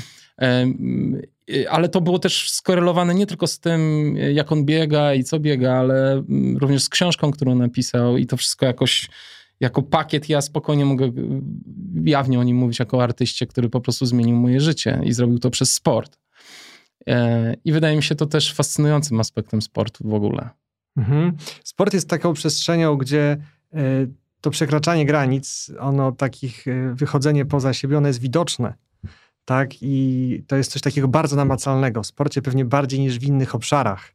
W sensie, jak ktoś przekracza granicę, wychodzi się, nie ma, bo ma, nie wiem, fajnie, jest fajną, ta, fajnym tatą szóstki dzieci, to niekoniecznie jest to tak widoczne. W sensie, można, można zobaczyć, jak, jak fajnie on sobie radzi, że są fajną ekipą i tak dalej, e, ale, ale nie ma tego takiego, że, że, tak, masz jak na talerzu podane to, to to, to, to wyjście właśnie poza tą granicę, to, to, to zrobienie czegoś absolutnie wyjątkowego. W sporcie jest to widoczne i, i sport też pociąga bardzo mm. często. To, to jest dlaczego my lubimy oglądać jakiś sport, zawody sportowe, czy, czy, czy, czy e, lubimy emocjonować się tymi wydarzeniami sportowymi, bo to jest coś, co jakoś, jakoś nam pokazuje, pewnie daje też nadzieję na to, że może my też byśmy mogli. Nie? No właśnie. W sensie jest ten element takiego zasiania ziarenka mhm. e, i za, właśnie też, też w pewnym sensie zainspirowania, ale być może właśnie czegoś głębszego niż taką powierzchowną inspiracją, tylko zasiania takiej nadziei może jakiegoś już do celu, że ja też bym chciał, nie? Tak, ale to też jest piękne, bo wydaje mi się, że może być też takie myślenie, jak kibicujemy jakiejś niesamowitej drużynie albo sportowcowi, że,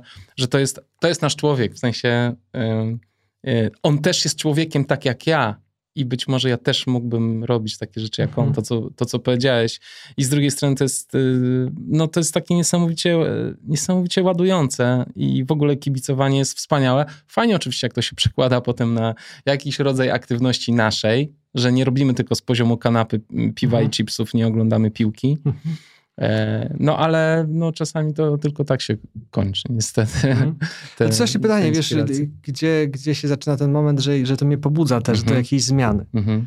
No pewnie... właśnie, y, może, wiesz co, może y, ci też wspaniali sportowcy, oni są troszeczkę za daleko odsunięci od, y, norm, od nas, w sensie za mało mamy takiego komunikatu od nich, z którym jesteśmy się w stanie utożsamić, że tylko widzimy ich performance, ale nie, nie znamy do końca drogi. Tak, dlatego fajnie jest czasem przeczytać jakąś biografię sportowca, nie? Na maksa. Albo, albo pogadać, po, po, no, albo nawet historię na Wikipedii, tak? Ja no tak. Gdzieś tam się dowiedzieć, że na przykład Patrycja zaczynała biegać, jak miała 35 lat tam, czy coś, tak. nie? Mówię, o ran, przecież jeszcze mogę, jeszcze dla no mnie tak. nadzieja, nie? Dla albo, wielu osób. Ja albo jestem... posłuchać podcastu Albo posłuchać podcastu u ciebie. Dobra. e, słuchaj, tak, no... E, nie, ale tak na serio to wydaje mi się, że to, co robi ten podcast, to też to właśnie, że sprowadza tych niesamowitych kosmitów, jak my ich na, nazywamy, na taki poziom nor, normalnego człowieczeństwa, że my widzimy normalnych ludzi, że to są no, z krwi i kości jakby mhm. postaci i jesteśmy się w, w, stanie z tym utożsamić i w związku z tym nas to mega inspiruje. To jest, e, to jest fajne. Akurat bardzo lubię ten podcast za to. E, słuchaj, dobrze. Mm, e, znalezienie balansu życiowego to jest, to jest mega temat. Jak myślisz w ogóle, bo większość, większość biegaczy górskich to jest przedział wiekowy taki 35-45 lat.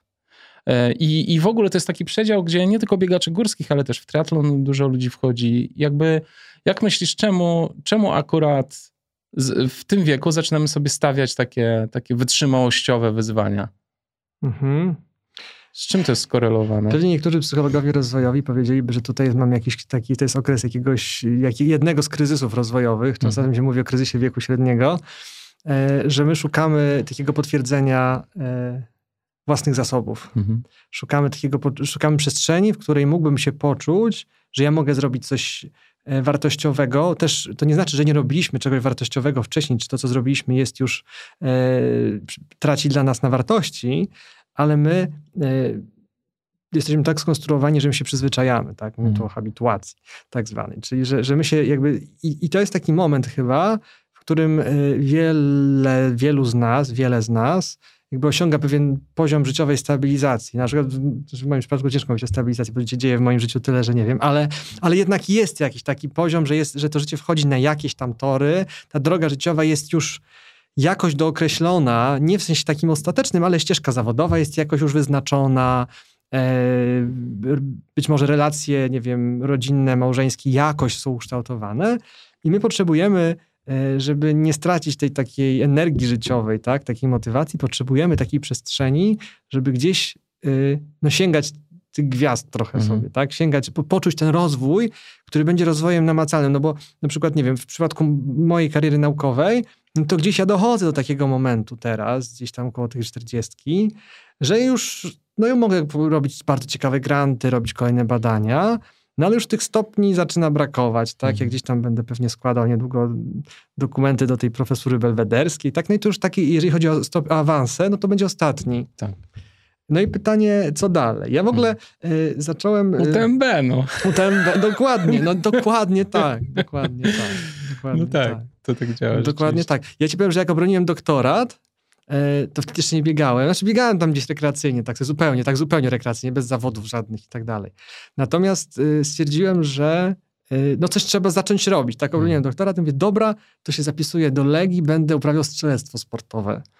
I tam przez jakiś czas aż miałem kontuzję barku grając piłkę i potem niestety musiałem przerwać, ale z dużą frajdą i całkiem systematycznie po prostu chodziłem na strzelnicę, pracowałem z trenerką, E, i sobie tam nawet, z, z, bo poszedłem bardziej w taką tą grupę nie, nie takich e, amatorów, e, którzy nawalają z Glocka, tylko raczej w tą grupę takiej sport, sportowej, tam z młodzieżą i, i często z młodszym, jeszcze mojego młodszego brata też, też namówiłem i, i też razem ze mną strzelał sporo młodszy, więc on był w takiej grupie w ogóle juniorskiej tam wtedy. E, I to było bardzo fajne doświadczenie. W sensie wprowadziło mi w życie zupełnie nową rzeczywistość, nowych ludzi i, też jest dla mnie też z punktu widzenia teraz, kiedy myślę o, o psychologii sportu, kiedy gdzieś jakoś tam na tej mojej ścieżce zawodowej, ja kiedyś się psychologią sportu nie zajmowałem. U mnie to mhm. wyrosło jakby z własnego doświadczenia, że to jest na tyle fajne, na tyle mhm. ciekawe, że może warto byłoby zacząć to nie tylko uprawiać, ale też, też wejść to od strony naukowej, szczególnie, że gdzieś tam pracując w obszarze psychologii emocji, e, czy też w obszarze właśnie tej, tej, tych perspektyw czasowych, widziałem, zaczę, zaczęły mi się zderzać kuleczki z tym, z tym, co robię biegowo i, i sportowo w ogóle, nie?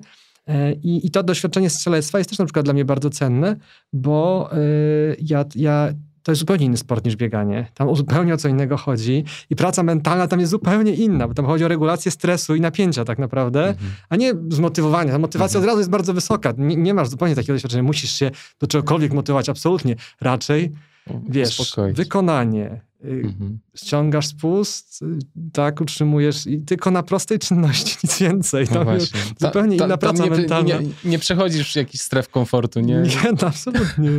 absolutnie. Ale tak, to wyciszy. Mhm. Więc jest fajne, bo to, bo, bo to też są różne, różne dyscypliny i to pokazuje, y, jak bardzo różnorodne mogą być sporty, jak bardzo różnorodna praca psychologiczna może być wykonywana. Oczywiście pewne elementy, nie wiem, motywacji do regularności treningu są podobne, ale już potem, jeżeli chodzi o jakby ten poziom wykonania, to jest zupełnie inny profil. Pewnie wiesz, w piłce nożnej będzie jeszcze inny, czy w koszykówce, a w sportach walki będzie jeszcze zupełnie inny. Tam będziesz, będziesz nakręcał się w jakimś gniewie, czy w jakimś takim, wiesz, takim pobudzeniu bardzo bezpośrednim, żeby, żeby tą mobilizację tych zasobów w tym momencie mieć taką, wiesz, no w uderzenie, żeby to poszło wszystko. No tak. Ale ja... tak reasumując, no to tak. do, do, do, do konkluzji, że, że właśnie, że my szukamy takich nowych doświadczeń, E, żeby nadać jeszcze pewien chyba nowy wymiar temu swojemu już takiemu osadzonemu, bardziej dojrzałemu życiu.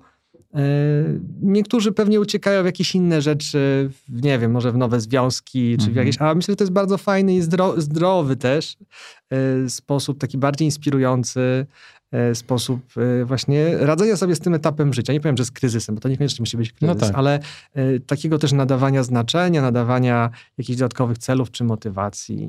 No właśnie, powiedziałeś zdrowe. Y, to jest zdrowe, jak się zdrowo do tego podchodzi, prawda? Ale czasem można totalnie przyginać z treningami i, i sypią się rodziny tak. i sypie się wszystko, więc tu też można przegiąć totalnie. A jeszcze, zanim przejdziemy do pytań od słuchaczy, to jeszcze mam pytanie o uzależnienia, bo bardzo wiele osób w naszej strefie mm, jest w tej strefie, bo jest to sposób na walkę z uzależnieniem. E, od papierosów, od narkotyków, od alkoholu. I, i mam do Ciebie pytanie, czy, czy to jest na pewno dobry pomysł, żeby zastępować jedno uzależnienie drugim, bo ci uzależnieniowcy bardzo często, mm, e, jak, jak wchodzą do sportu, to nie mają też zdrowego podejścia do tego sportu. Właśnie to jest takie, wiesz, muszę, muszę, muszę to zrobić, muszę to powiedzieć, muszę. I to jest takie zastępowanie jednego drugim. E, e, jak ty na to patrzysz? Znaczy na pewno my, sport daje te, takie doświadczenie, no, no wiesz, to jest kop endorfinowy, to jest na poziomie fizjologicznym też, to daje taką, ja, ja na przykład mam syndrom odstawienny, mhm. w sensie jak nie biegam 4 dni, to czuję, że, że, że mi brakuje czegoś, mm. że ten nastrój zjeżdża trochę. Że tylko to nie musi być, od, wiesz, to nie musi być sport wyczynowy, no, tak? Moja żona na przykład miała taki okres, że długi okres, na przykład, nie wiem, jakieś fitnessy ćwiczyła sobie systematycznie, to jak, jak przerywała, to miała dokładnie taki sam mhm. efekt, nie? Tak, Więc tak. my się przyzwyczajamy do tego, e, i nasz organizm się, się przyzwyczaja do wszystkich źródeł takich zmian pożądanych całej naszej fizjologii, tak na poziomie serotoniny, dopaminy, endorfin i tak dalej, i tak dalej. Mm. To się dzieje, są różne mechanizmy, e, ale one gdzieś tam mają ten wspólny mianownik, że nam się robi w pewnym momencie fajniej, lepiej, przyjemniej, dobrze, tak? To może być różny poziom, bo to może być albo przyjemność z wykonywania czegoś, albo taka bardziej wtórna przyjemność, na przykład z osiągania jakichś celów, ale to mhm. wszystko nas gdzieś tam e, no, no, no może jakoś skutkować takim, stymulować z jednej strony i dawać radość, a z drugiej strony ryzykujemy to przyzwyczajenie wydaje mi się, że Na pewno tak. Jeżeli chodzi o wychodzenie z uzależnień takich y, od y, środków substancji, wiem, psychoaktywnych, no to o tyle jestem, jestem przekonany, że to jest jednak mimo wszystko lepsza forma. To jest, może to jest wybieranie mniejszego zła, ale jednak ono jest zdecydowanie mniejsze. Mhm. W sensie te, te negatywne skutki, nie wiem, społeczne, relacyjne jednak są mniejsze, tak? Jak pewnie no, tak, pojawia się zdrowsze otoczenie zdrowsze ludzi, otoczenie. uśmiech na twarzy, mhm. prawda? Tak, tak no. jakby. Natomiast no, jest to ryzyko, tak? To, to co mhm. mówiłeś o tym, o, nie wiem, na przykład, że się mogą sypać rodziny, tak? Że, tak, że, tak. Że, że, że, inne ważne obszary życia stają się gdzieś, gdzieś zaniedbane. I zajeżdża jest, się ciało też często, nie? Jest takie ryzyko. No i mhm. potem jak się zajedzie ciało i dojdziesz do momentu, że na przykład nie możesz dalej biegać, no to jest ryzyko, co się, czym to zastąpisz, no tak? Szczególnie jak masz za sobą przeszłość, no e, taką na przykład, nie wiem, jakiegoś uzależnienia, z którego wyszedłeś. No właśnie, i o tym będzie y, jedno z pytań, więc może przejdziemy. E, Sebastian Nicpoń. Jak radzić sobie z presją tworzoną przez social media, którymi jesteśmy otoczeni? Jak wpływają podświadomie bądź świadomie na nas wyniki znajomych, którzy są na podobnym poziomie? Mhm. jak radzić sobie z presją. Znaczy, to jest pewnie też bardzo indywidualne, hmm. bo dla niektórych y, te wyniki osiągane przez znajomych będą źródłem po prostu motywacji. Na przykład dla mnie tak są. Ja mam kilku znajomych, którzy biegają podobnie i, i mam po prostu taką zdrową ochotę, żeby im to, to, to ich życiówkę kiedyś tam przebić, tak? Mhm. Nie jest to jakaś dla mnie obsesja, ale gdzieś jak już, jak już biegnę, to gdzieś tam mam z tyłu głowy. Aha, ten kolega to ma tam, nie wiem, złamał to 40 minut na dychę, a mi jeszcze paru sekund brakuje, a do jego wyniku z pół minuty. No to fajnie byłoby to gdzieś tam urwać w pewnym momencie, nie? Więc to jakoś tam się może pojawić taki, e, taki, rodzaj, taki rodzaj myślenia. I e, dla, dla, innych osób może to być wyzwaniem takim, no, że to może frustrować. W sensie, -hmm. Tak widzę, szczególnie jeżeli widzimy kogoś, kto ma na przykład robi większy progres niż my. -hmm. To często wynika no, nie z dyspozycji fizjologicznych po prostu, -hmm. albo z mhm. tego, że nie wiem, zdrowszy tryb życia i na przykład gdzieś tam uprawiał sport przez większą część swojego życia. Nawet nie, nie, zawod, nie, nie, nie z jakimś takim dużym zaangażowaniem, ale to mu daje bazę. Porównania społeczne, no my nieustannie się porównujemy. To nie tylko social media chyba, chociaż one wzmacniają to na tak. pewno. Social media wzmacniają te porównania społeczne i też y, bardzo często niestety social media mają ten mankament, i to jest chyba ważna praca psychologiczna, którą możemy zrobić, i to jest odpowiedź na pytanie trochę, jak sobie z tym radzić, że uświadomić sobie to, że social media pokazują tylko bardzo wąski wycinek z tego doświadczenia, hmm. tego konkretnego, nie wiem, znajomego kolegi, hmm. który, który taki wynik zrobił na przykład. Tak? Hmm. Ja też nie zawsze wrzucam swoje wszystkie wyniki, albo nawet jak wrzucę fotkę z biegu po biegu, to jak mi nie pójdzie, to niekoniecznie wpiszę, jaki czas miałem, a jak no. mi pójdzie, to zawsze napiszę, nie? E, i, I to może dawać wrażenie, o, ty to robisz ciągle te życiówki. Mhm. Nie ciągle, no. tak?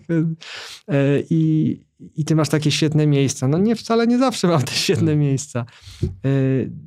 Dla takiej osoby, która gdzieś y, ma to doświadczenie z perspektywy takiej własnej, to widzisz ten ogrom pracy, ten, te, mhm. ta, tą wielość porażek. To jest ten słynny taki y, tekst często używany motywacyjnie z Michaela Jordana, tych nietrafionych rzutów, przegranych meczów i tak dalej. On mhm. to wymienia, ile przegrał. I tego wszystkiego potrzebowałem, żeby stać się tym, kim, kim jestem, tak? tak. Ale wszyscy widzieli te trafione rzuty, te, te rewelacyjne statystyki. Nie? Też ludzie chyba wolą widzieć sukces, prawda? Tak, niż, e, tak, niż jego tak, brak. Tak, bo to tak. też jest troszeczkę. E, to jest też taki, ten sukces jest taką figurą na tle. Nie? On, tak. on zawsze się wy, wychodzi, jakby sam się nam wy, wyróżnia w taki sposób. I też my chcemy, żeby nasi ulubieni, e, ulubione postaci odnosiły sukces, tak, nie? Bo tak, one gdzieś tak na... Gdzieś no, ale tak... w przypadku znajomych to wcale nie zawsze jest tak no, oczywiste, no, tych, jeżeli to, chodzi o te porównania. To, to prawda. Chcemy, jeszcze Sebastian pyta, jak radzić sobie ze stresem zawodowym w kontekście budowania poziomu sportowego i samego treningu? Ponieważ stres, jakby nie patrzeć, jest dodatkowym bodźcem stresem zawodowym? Tak, w sensie... czyli chodzi o, o pracę, mhm. że nasza codzienna praca generuje nam dodatkowy stres i, i jak to łączyć e, właśnie ze sportem amatorem. Akurat Sebastian jest e, bardzo ambitnym amatorem i, e, i on walczy o naprawdę wysokie, wysokie pozycje na, w, w, w naprawdę mocnych stawkach, więc mhm. dla niego to są takie ważne kwestie. Mhm. No nie wiem, ja zawsze, dla mnie gdzieś bieganie jest taką przestrzenią, która gdzieś ten stres redukuje.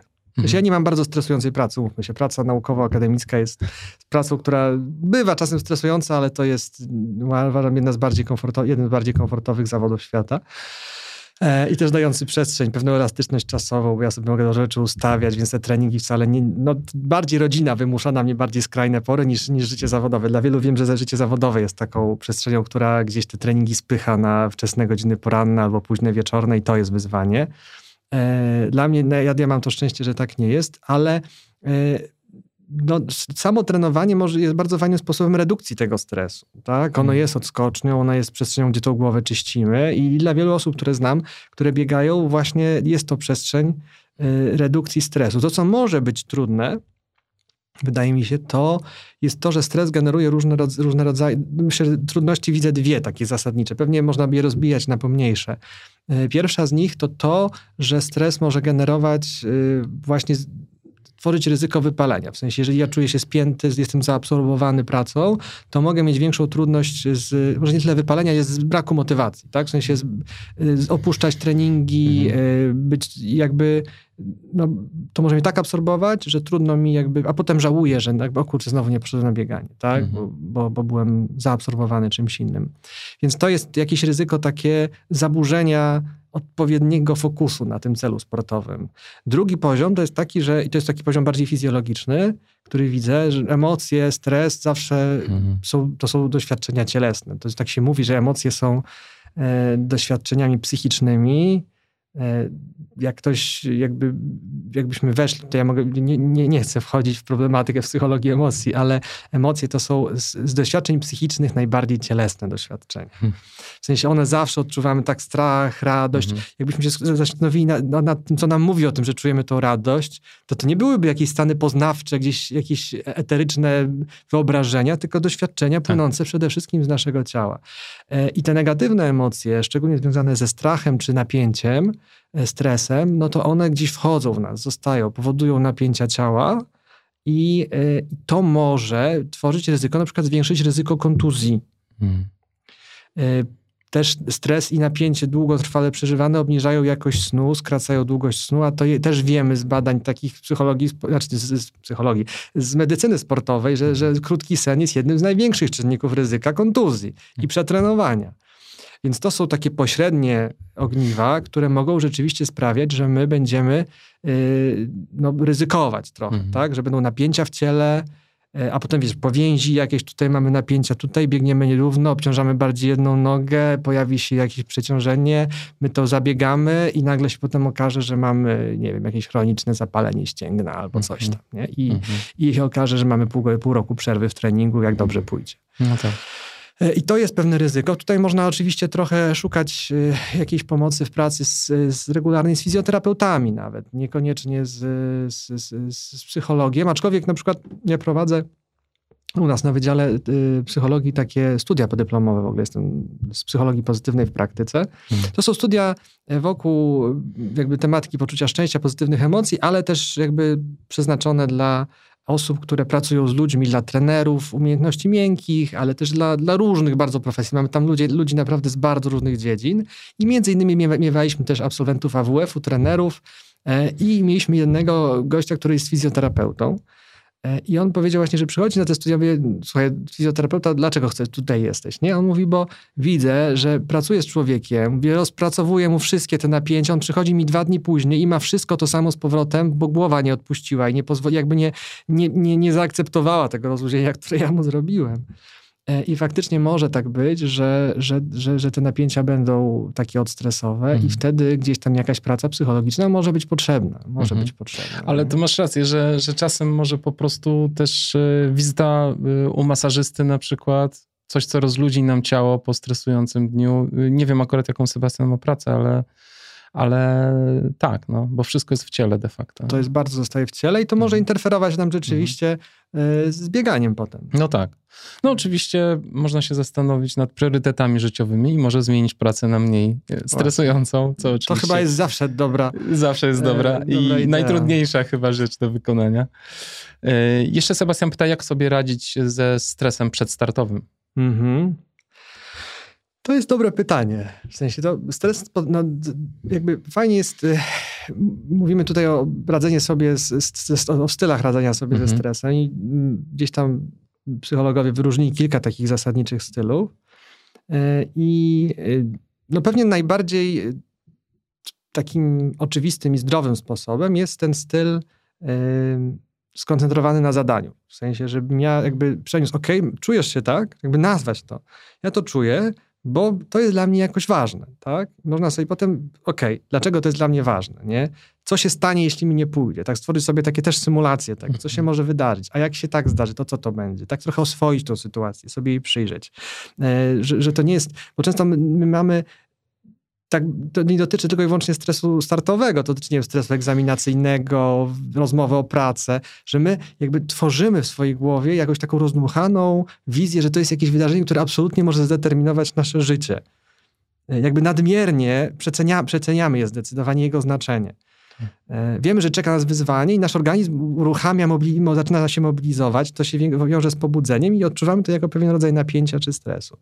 Więc możemy spróbować sobie tak poznawczo przeformułować to na taką mobilizację. Okej, okay, dobra, to jest dla mnie ważne, więc dam z siebie wszystko. To jest to, co mogę zrobić. Nic więcej nie mogę zrobić, mhm. tak? Mogę się dobrze, ewentualnie jeszcze mogę się dobrze przygotować. Jestem przygotowany. Jestem tak. przygotowany, tak? Mam mhm. tutaj, okej, okay, buciki są gotowe, plecaczek jest, bukłaczki zapasowe na wymiany, na przepaku są, wszystko jest gotowe. Nic więcej nie zrobię. Mogę się wyspać, e, i, i tyle, nie? W sensie, i to jest... To Czyli koncentracja. Jakby, jakby taki fokus na, na zadaniu, to jest jeden obszar.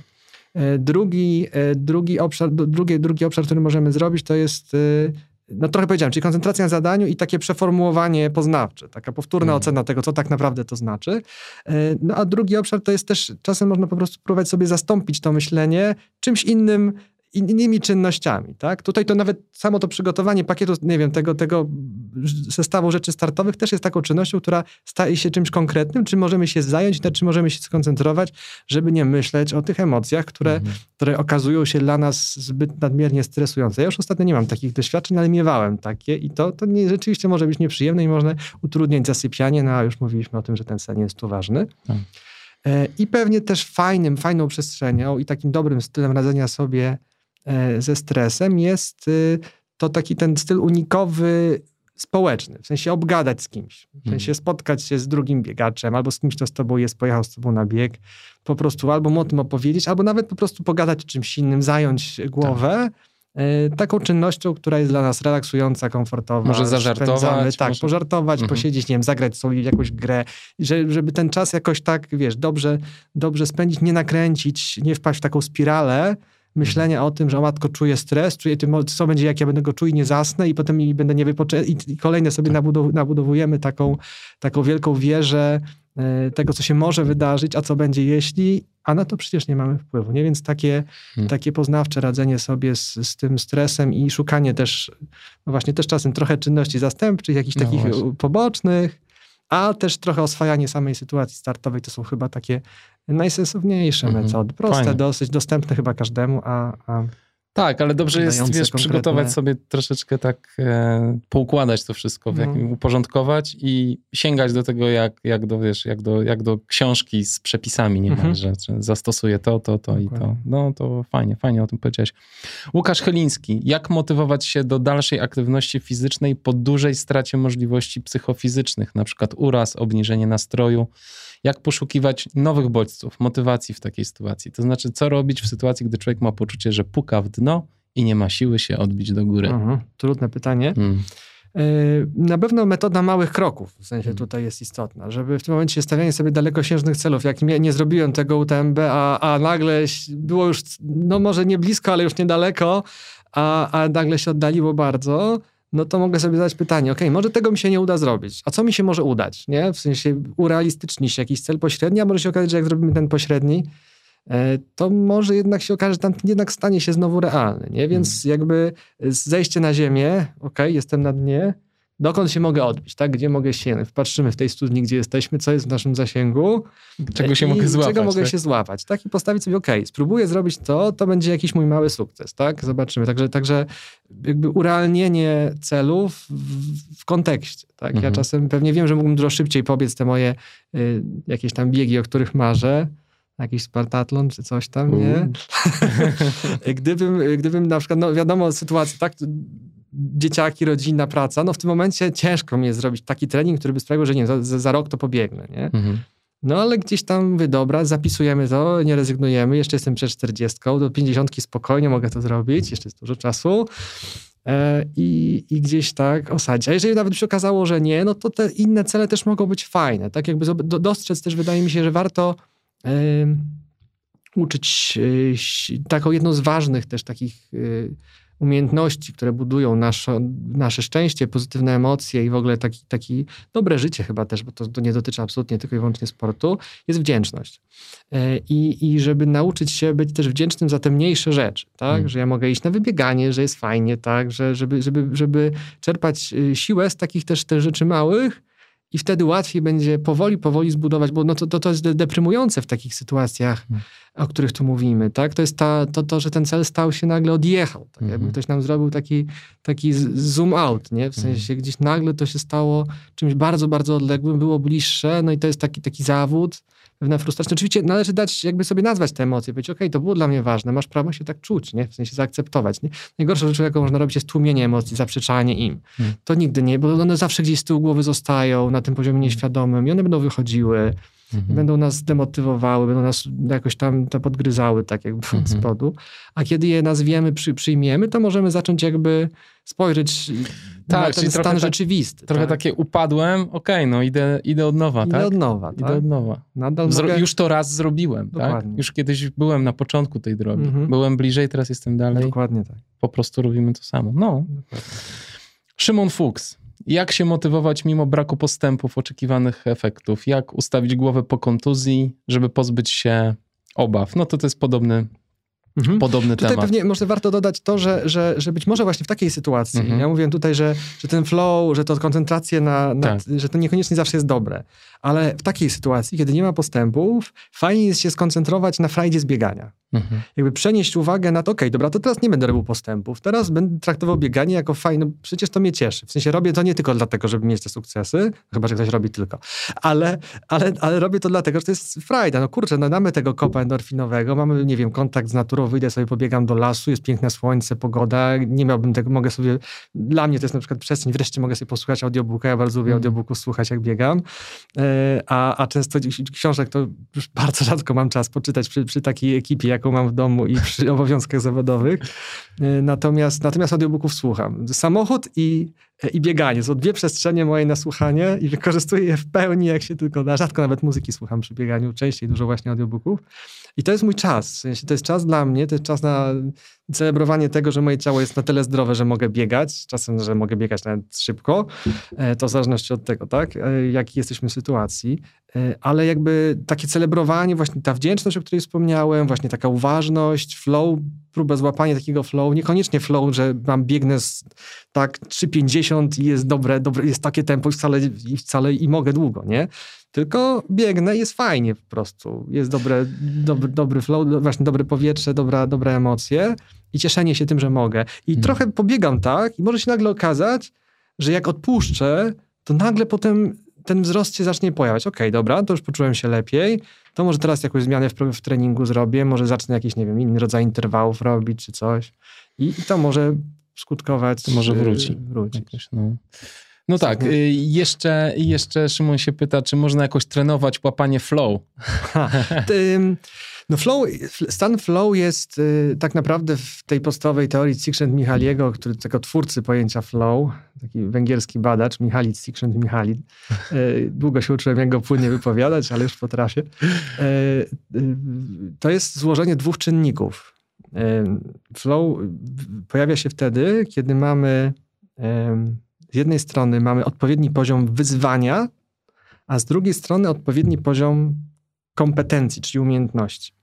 Czyli generalnie flow się raczej nie będzie pojawiał, jeżeli jesteśmy beginnerami, w sensie mhm. jesteśmy na początku drogi. Raczej nie, bo jak zaczynasz biegać... Chyba, że gdzieś to naturalnie w sobie mamy, nie?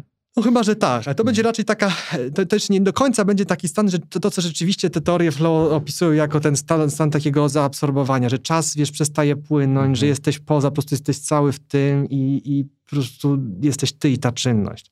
To jest, możemy się tym cieszyć, możemy mieć z tego frajdę, natomiast ten rzeczywisty flow pojawia się wtedy, kiedy mamy wysoki poziom wysoki poziom, przynajmniej, przynajmniej przeciętny, taki wystarczający już poziom umiejętności i dostosowany do niego poziom wyzwania. Czyli ten stan flow to jest znalezienie takiej równowagi, ok, czyli adekwatne oszacowanie umiejętności i działanie, aktywność, która e, sprawia, że czujemy, że wykorzystujemy to, ten, ten zasób, który mamy. I jeżeli te dwie rzeczy się złożą, czyli jeżeli wyzwanie będzie adekwatne do umiejętności, to zaczynamy odczuwać ten stan uniesienia, uskrzydlenia, mhm. tego, że, że, że dzieje się, że to, że, że to, co wypracowaliśmy, jest w tym momencie wykorzystywane i my w tym jesteśmy i, mhm. i, i, tak. I potem oczywiście ten flow może sprzyjać mistrzostwu, kiedy poziom kompetencji będzie, tych umiejętności będzie bardzo duży, no i poziom wyzwania będzie bardzo duży. Czyli ja mhm. mam rewelacyjną kondycję, wyrobiłem sobie siłę biegową, wytrzymałość i lecę ten Spartatlon, tak? W mhm. sensie dwie rzeczy się nałożyły i widzę, że kogoś wyprzedzam i widzę, że się dzieje i, i ja czuję się w tym super, a to już 113 kilometr na przykład i tam kolejny. I, I to jest, rzeczywiście tak, że yy, tylko, że tej teorii to jest tak, że nasza myśl, że my przestajemy troszeczkę być w biegu, tylko być w jakiejś innej przestrzeni. W jakiejś Mogą innej... być takie doświadczenia, ale mhm. ciężko tego oczekiwać, że to będzie przez cały bieg, tak? Mhm. Myślę, że to jest, że stan flow przez cały bieg to to może dla Kiliana Jorneta jest y, zaabsorbowany. Może on tak odczuwa, e, bo, bo jednak ciężko odczuwać to, że moje zasoby są tak dobre, że absolutnie mi ich przez cały bieg starcza. No tak? tak? To tu mówiliśmy, kryzys zabija flow. No nie ma opcji, żeby mieć flow w kryzysie. No to jest jakby zaprzeczenie tego doświadczenia, ale ten stan może wracać. W sensie, tak jak mówiłem o tej 90 na roztoczu, ja tam miałem pokryzysowe, ewidentne na tych, nie wiem, tam 70, 80 kilometr, ja tam miałem elementy takiego doświadczenia naprawdę fajnego biegnięcia. Mimo tego, że ten krok był krótki, to tempo nie było rewelacyjne, ale ja czułem, że ono jest fajne na ten moment, jakby, że ono jest wystarczające, że, że daje dobry efekt i że ja nie, nie, nie umieram, i moja żona mogła, jak zobaczyła mnie tam, czekali na mnie w takich kamieniołomach, tam z półtora kilometru, kilometra przed metą, i zobaczyli, on biegnie i to tak całkiem żwawo. Mówi, jak to, to, jak to jest nie, niemożliwe. Oni spodziewali się, że tam już będę powłóczył nogami, że już tam będę ledwo, ledwo dawał radę. Tak zombiakowa, to jednak tak nie było, nie? Bo to pewnie dzięki też temu stanowi, który gdzieś tam jakoś mi się udało uzyskać, ale nie ma co oczekiwać, że ten stan będzie przez cały bieg, absolutnie, bo to jest hmm. oszukiwanie się. To jest no praktycznie, tak. myślę, że niemożliwe. Może poza osobami, które są rzeczywiście genialnie przygotowane i też pewnie nie biegną na granicy możliwości, hmm. tylko blisko niej, bo to hmm. też ten flow jest taki, że, że, że, że, to przekroczenie granicy sprawi, że wypadniemy z tego flow. To musi być takie oscylowanie właśnie, taki że komfort jest trochę. taki komfort, mhm. taki komfort z poczuciem, że jakby odbijam się od tego, jak już jestem, jestem takie pod sufitem Y, tego, tego przekroczenia swoich możliwości, że ja czuję, że daję z siebie tyle, ile mogę, żeby się nie Mhm. nie jakby no, no, już nie wypaść za chwilę z tego flow, ale jest wyzwanie, jest zmęczenie, ale ono jest cały czas jeszcze w takich granicach, że, że performance jest dobry, w sensie, że to, tak. ten stan jest taki optymalny właśnie, no bo flow to jest stan taki bycia optimum, nie?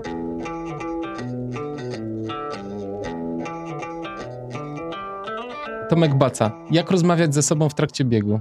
Jak pokonać tego małego siebie mówiącego cichym głosem, po co ci to wracaj do domu, zimno jest. to zimno jest, to, to, chyba jest taki, taki monolog wewnętrzny, z, znaczy dialog wewnętrzny, tak, monolog de facto, z, raczej z wybiegania niż, niż zawodów, nie, bo zimno wracaj do domu to raczej, raczej na zawodach się rzadko pojawia, na zawodach to jest raczej ten monolog, już nie dasz rady pewnie, o Boże mój, już tak, już chcę, chcę, chcę może zejdziesz, może, może, może, może to nie ma sensu, mhm. po co ci to było, ale po co ci to było się może pojawić tak. i tu i tu. Tak.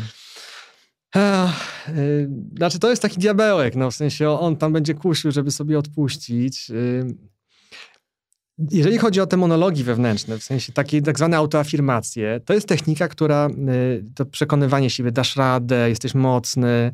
Na przykład ja nie lubię tego. Mhm. Ona jest nie dla wszystkich, na niektórych działa rewelacyjnie, to trzeba sobie spróbować. Po prostu spróbować pogadać do siebie, przygotować sobie takie mantry, które mogą rzeczywiście zadziałać. I dla niektórych, ja, ja rozmawiam z ludźmi, mówię, nie wierzę. To ci naprawdę pomaga? Mówię, ale jak to? Mi bardziej działają obrazy. Czyli może ja myślę bardziej obrazowo hmm. i mi to wyobrażenie na przykład mety, wyobrażenie kolejnego punktu, wyobrażenie jakiegoś pokonania kolejnego odcinka na zawodach hmm. daje więcej niż mówienie dasz radę, dasz radę, dasz radę. Hmm. W sensie, nie wiem, no dla mnie ten aspekt werbalny niekoniecznie, trochę jest inaczej, jak go słyszę na przykład od jak dzieciaki gdzieś tam umiejscowią się na trasie i potem mi wołają, ta, ta, ta, to mówię, o to fajnie, nie? Wierzą we mnie, jakoś może tą, tą, tą, tą, tą wiarę gdzieś tam przenoszę na, na własne zasoby. E, ale, ale te monologi wewnętrzne dla niektórych działają, tak? Mhm. I, I, fajnie sobie znaleźć, można poszukać tego, gdzieś tam takie są mantry. takie mantry, mhm. y, gdzieś tam stworzone przez niektórych biegaczy, niektóre są nawet takie trochę zabawno błyskotliwe, y, inne są po prostu takie, takie nakręcające, że, że właśnie przywracające, jesteś przekonuje, tak? jesteś, jesteś zwycięzcą, dokładnie.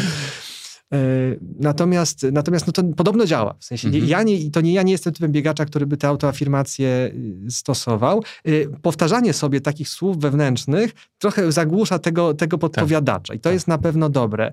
Myślę, że na pewno, kiedy pojawiają się takie, e, takie myśli, to to, co warto jest zrobić, to znowu zająć czymś głowę. Mhm. W sensie, żeby i to może być albo coś bardzo praktycznego, w sensie, okej, okay, takie mi rzeczy się pojawiają, czyli ja powiem coś chyba potrzebuję, nie wiem, może, czy nie jest już czas na kolejny żel, albo żeby mhm. zjeść banana, nie, w sensie, którego mam w plecaku ze sobą, e, czy, czy wziąć tabletkę cukru, czy, czy cokolwiek zrobić takiego, tak, żeby, żeby mo, może czegoś potrzebuję.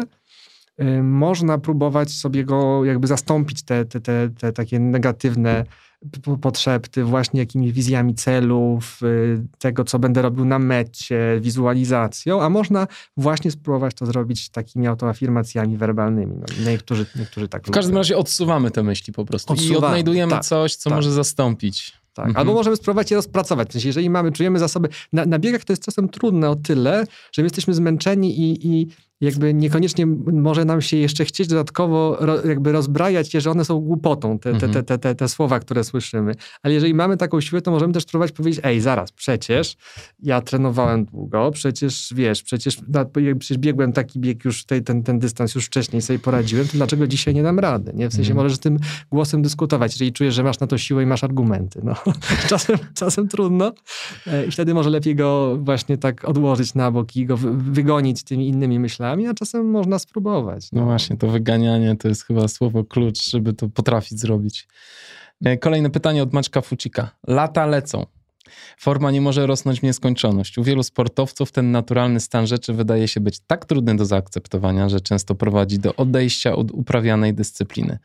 Pozostaje uraz, frustracja, czasami depresja i to mimo, iż karierę sportową jako część swojego życia wspominają bardzo dobrze. Jak kształtować psychikę młodego sportowca, by sport stał się sposobem na całe życie? Mhm. No to... Temat rzeka. Temat rzeka. Jak kształtować psychikę? Ojku, to grube pytanie. Bardzo. A ty jak z dziećmi rozmawiasz swoimi? I czy zależy ci w ogóle, żeby e, zaszczepić w nich e, żyłkę tak, sportową? W sensie chciałbym, żeby, żeby, żeby mieli. Żeby, tylko z dzieciakami to koniecznie trzeba działać w taki sposób, żeby one miały z tego przede wszystkim frajdę. W sensie mhm. Ja też nie chcę naciskać, nie chcę ich zmuszać. E, miałem raz takie poczucie, że za bardzo chyba chciałem namówić mojego syna i potem on się nawet trochę zniechęcił. Teraz na szczęście już, już mu się trochę odwidziało, w sensie, na, na, znaczy odwidziało w tą dobrą stronę, nie? Mhm. E, natomiast, e, natomiast tak, no, znaczy, staram się, też staram się z nimi ten, tym, tym trochę bawić. W sensie, na przykład jak zabieram dziewczyny na wybieganie jakieś takie, na przykład robię z nimi taką pętelkę tam trzykilometrową, gdzieś tam wokół naszego domu mamy taką nad rzeczką tam koło Nieporętu mieszkam, więc mamy trochę ładnych terenów. ślicznie. E, więc, e, więc zabieram je czasem i czasem sobie biegamy jakiś tam kilometr, dwa, trzy właśnie, nawet już z tymi star starszymi dziewczynami. E, I to jest taki nasz czas razem, też jakby próbujemy też celebrować, próbuję tak jakby celebrować z nimi relacje trochę przy okazji tego sportu. E, I, i chyba tyle. Czy one są bardzo chętne do, do sportu? Ostatnio jakoś właśnie mi się dziewczyny, nie wiem dlaczego, absolutnie zniechęciły trochę do zawodów, bo często na biegach, na które jeżdżę, są te takie biegi dla dzieci i tak dalej. E, I, I jakoś ostatnio nie chcą, syn chce, a dziewczyny nie chcą. No zobaczymy, jak będzie teraz. Jadę na Smoka pod Kraków za, w październiku. Hmm. Jakoś tam tego e, Smoczy Cross chyba to się nazywa, mm -hmm. tak? E, i tam też chyba będą biegi dzieciakowe, no ale, e, ale chyba tutaj bardzo ważne jest, żeby nie, nie fokusować ich na wyniku, na miejscu, że muszą wygrać. To jest niedobra droga. Mhm. To jest niedobra droga. I też wydaje mi się, że to jest poniekąd odpowiedź też na to pytanie dla tych zawodników starszych. W sensie gdzieś chyba to takie, takie rzeczy, o których tu słyszeliśmy, mogą się pojawić wtedy, kiedy jesteśmy bardzo mocno sfokusowani na wynik. Mhm. I to wynik taki, wiesz, mierzony w czasie i tempie przede tak. wszystkim, nie? Myślę, że fajnym sposobem, bo no oczywiście można odpuścić yy, bieganie na, na wynik y, i miejsce i po prostu stwierdzić, że no dobrze, będę teraz biegał dla przyjemności, hmm. ale dla niektórych osób, które mają wysoką potrzebę osiągnięć, to może być rzeczywiście frustrujące i hmm. może prowadzić do dropoutu ze sportu w ogóle. No Natomiast chyba fajną opcją jest uświadomienie sobie tego, że i, i, to jest też bardzo cenię to u niektórych organizatorów, że są robione klasyfikacje i, i, nagrody, nawet i pucharki w kategoriach wiekowych. No, to jest super. To jest super. Mhm. Bo to sprawia, i to dla mnie, w ogóle to jest dla mnie tak niesamowity moment, jak widzę, wiesz, y, panów z tej kategorii dinozaur, mhm. wiesz, jak oni wychodzą i widzę, że ten gość, mówię, kurczę, jakiś tam pan Zbyszek, wiesz, lat 67 i on te 120 na roztoczu poleciał i połowie stawki właściwie tej ogólnej skończył. No a swoją kategorię oczywiście wychodzi i wygrywa. Ale był sam na podium? Czy, mnie, czy... Wiesz co, akurat tam było chyba ich, ich dwóch. Okay. Ale, ale no to, to, to, jest, magic, to, to jest magic. magic. To jest no. moim zdaniem mega cenne i ja, jeżeli tutaj słuchają nas organizatorzy biegów, to ja naprawdę mega zachęcam do tego, żeby to, to doceniać, bo widzę, jak to dla tych ludzi jest niesamowicie mm. budujące i ważne i jak to im daje takie, taki często sens też w takim momencie życia, który gdzieś y, sprawia, że no, no możemy, te, szczególnie jak przechodzimy na emeryturę, tak, gdzieś zabiera się im jakieś y, źródła takie poczucia, y, nie wiem, źródła wysokiej samooceny, satysfakcji, to ten sport pozostaje taką dziedziną, jeżeli jesteśmy w stanie jeszcze go uprawiać. Może to już nie będzie 120, ale może jeszcze 50 pobiegnę, nie? I hmm. jeżeli ja ukończę i dostanę jeszcze ten puchar, to jest to dla mnie taki, taki gdzieś motyw, który, albo mogę nawet o niego powalczyć, wiesz, że, hmm. żeby była ta przestrzeń, to to jest rzecz ekstra. Ja mhm. spotykam hmm. czasem na trasie takich ludzi, mówię, kurczę, starszy od mojego taty, E, a, a gdzieś tam, ciśnie, a gdzieś tam i ciśnie no. i walczy. I z jednym powiem ci, że na Ultrakamieńsku to się do, nie wiem, ja go chyba wyprzedziłem tam 10 km przed metą, czy z 5, a trzymał mnie tak, w pewnym momencie myślałem, że nie dam rady jego tempa wytrzymać, mhm. a taki siwy dziadek mówi, mówię, kurczę, wow. No. Nie, no to się robi zupełnie inne bieganie wtedy dla, tak. dla osób w kategoriach, bo ja sobie wyobrażam, że jeżeli komuś zależy rzeczywiście, żeby stanąć na tym podium, no to wiesz, przed zawodami sprawdza, ile osób, z iloma osobi wal, osobami walczy i wiesz, i tam tak. rywalizacja jest pewnie też niemała. Też niemała. Hmm. Są takie, ja, ja czasem widzę w takich troszkę większych biegach, to E, to te podia są pełne i to jeszcze tam zostają osoby poza podium. No. Więc to nie jest tak, że ich jest tak mało. Myślę, że będzie coraz więcej, bo wiele osób teraz jest, mam jednak większy boom na bieganie terenowe niż wcześniej. I osoby z tych takich pokoleń starszych niekoniecznie wtedy to jeszcze było modne, jakby wiesz, i, i jakby na, na, na propsie, kiedy oni byli w wieku, kiedy mogli się rozwijać jeszcze i w takim, wiesz, osiągać te maksymalne wyniki. A teraz z takiego pokolenia, nie wiem, naszego, no to będzie więcej tych mhm. osób. Pewnie niektórzy, może niektórzy zrezygnują, ale wielu pewnie zostanie. I im, im dalej w las, tym będzie trudniej na tym dinozaurze zdobywać podium, wiesz, tak myślę. Ja mam nadzieję. Ja mam nadzieję, bo to jest piękne w ogóle. To jest piękne. Też y, rozmawiam trochę z, z, z biegaczami przed 50 po 50 i właściwie to jest trochę tak, że ich e, głównym marzeniem jest to, żeby biegać długo po prostu. I to mhm. wszystko. Mhm. Więc, mhm. a tego typu nagrody myślę, że mega motywują mega ludzi. Mega motywują. I też mogą dawać taką motywację też do utrzymywania, nie? Że, że, Formę, że, że, no. że, może, że, może, że może mi się nie udawało załapać tego podium, jak byłem w jakiejś kategorii master, gdzieś mając te 42 lata, bo wtedy wszyscy najlepsi biegali tak. wokół i no, no, no musiałbym naprawdę mieć niesamowitą dyspozycję i przygotowanie, żeby tam powalczyć ale patrzę na te wyniki i mówię, może jak będę biegał do tej sześćdziesiątki, no. to wtedy już zacznę walczyć o to podium tak bezpośrednio. Dokładnie nie? tak. Więc to może zaczyna... to dawać taką motywację dodatkową do, do takiego długofalowego uprawiania sportu. Tak, absolutnie. To jest y, no, drugie sportowe życie można mieć. Dokładnie. E, Dokładnie. To dla mnie są niesamowite. Ja na, na Roztoczu też poznałem taką panią, która e, mieszkała w tym samym takim pensjonaciku, w którym mieszkałem ja z, z rodzinką i, i, i wiedziałem, że będzie tam pani, która będzie biegła ja mówię, która to pani? Przecież jakieś takie dwie panie zupełnie niebiegowe i pani taka starsza, mniej więcej w wieku mojej mamy, e, i, albo nawet ciut starsza, no mówię chyba starsza. No i potem w kuchni tam robiliśmy sobie kolację i, i jakiś makaron gotowałem, wiesz, przed biegiem. Okazuje się, że ona biegnie e, i zaczęła biegać, jak przeszła na emeryturę. 60 skończyła i biegła na tym roztoczu ja nie wiem, czy nie 60, słuchaj. Mm, I, I, naprawdę tam dzielnie, dzielnie walczyłam. Ja, bo tutaj tak właśnie stwierdziłam, że czegoś potrzebuję nowego, jak przejdę na tą emeryturę, nie? I tam 4 lata po tym, chyba 64 lata miała, -hmm. albo 5 jakoś tak. i, i, i biegała, No to tak nie? jak nasza wspaniała są... Basia Prymakowska też, mhm. też tak ciśnie właśnie niesamowicie od, e, e, zaczęła biegać wcale nie, nie będąc młodą mhm. osobą, także, a teraz wiesz, no ciągle jest mistrz, mistrzynią Europy, zdobywa medale w swojej kategorii, także to jest epickie. Dobra. E, jaki jest wpływ medytacji na psychikę sportowca w odniesieniu do wykonywanych jednostek treningowych? Czy warto medytować podczas tych jednostek? Hmm. Masz jakieś doświadczenia z medytacją? E, bardziej z mindfulnessem, który hmm. jest taki około medytacyjny. hmm. Ciężko mi powiedzieć, w sensie nie, nie...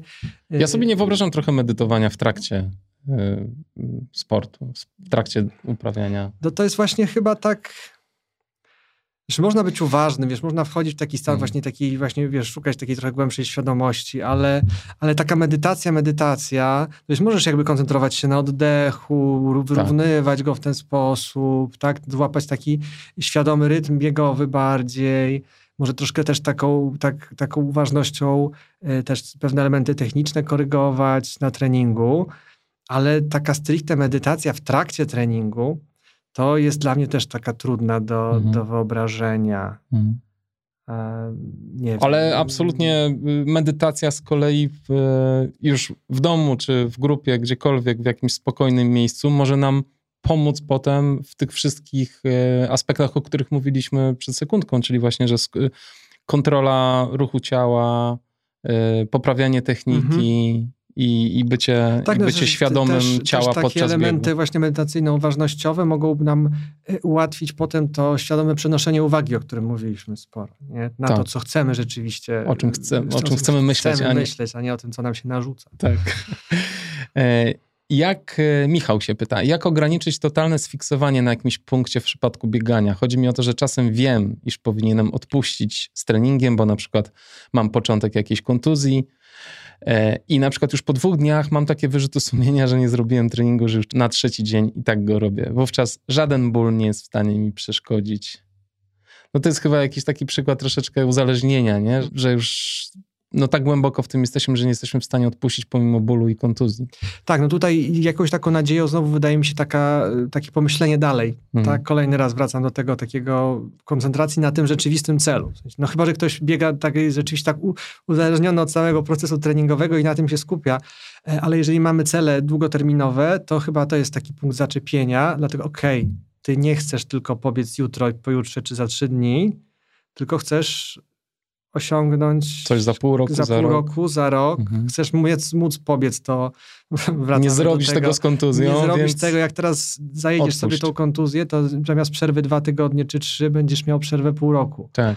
Można rok. też próbować zastąpić czymś tą aktywność, prawda? No Która, ja czymś, w takich momentach przeciążeniowych nawet, wiesz, to, to nawet niekoniecznie rezygnacja z aktywności, ale przejście na rower, basen. na basen, nawet czasem na orbitrek jakiś y, gdzieś tam. Czy, czy, bo, bo, często wydaje mi się, że, że my nie kumamy tego, że my niekoniecznie musimy biegać, tylko po prostu musimy nasze serce wprowadzić na, wyższy, na wyższe tętno. Tak. I wtedy zaczynamy odczuwać podobne, tak. nasze ciało podobnie zaczyna odczuwać, więc czy to jest właśnie na rowerze, czy to jest na basenie, Aha. to trzeba sprawdzić, bo to są dużo mniej obciążające nasze ciało. Tak, no szczególnie, aktywność. że te, te, te, nasze kontuzje czy przeciążenia często są właśnie takie typowo biegowe i bardzo tak. łatwo nawet, nawet, nawet mówię, na rowerze no, pracują też nogi, nie? A jakby tak. te przeciążenia stawów no, już są zupełnie inne obciążenia i, i przy wielu takich trudnościach można to prze, przetrwać, w sensie nie tak. rezygnując z treningu, utrzymując jakby cardio dobre i, no i, różne inne aspekty, tak, a to, że tam nam troszkę, troszkę odpuścimy pewne fragmenty, to to się nie odbije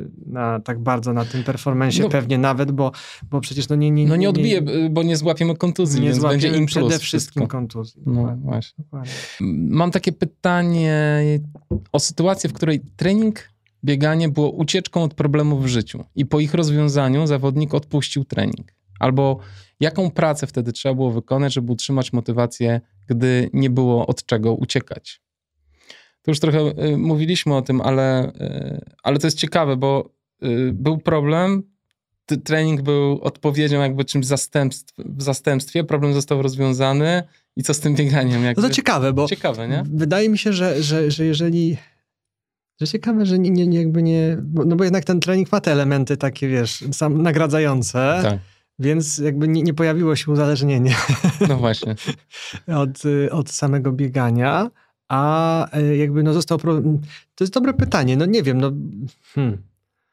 No to znaczy, że nie ma jakiejś takiej motywacji, tak? Bo brakuje w tym momencie, brakuje w tym momencie motywacji. Tak. No, Czyli to nie chodziło o ten sport. Nie chodziło o sport, mhm. nie? To, no można sobie próbować postawić cele, wiesz, no mhm. no jakoś, jakoś to zakotwiczyć, w, no ale jeżeli to nie są cele, które są istotne, no, no bo właśnie. brakuje, no to, to, Trzeba poszukać czegoś trzeba innego. Trzeba poszukać czegoś innego chyba, bo, bo to znaczy, że to nie o to chodziło. Tak. Grzegorz Baran, czy występuje coś takiego jak zmęczenie psychiczne związane z uprawianiem danej dyscypliny, jako jednostka zdiagnozowana w psychologii sportowej? To jest takie pytanie.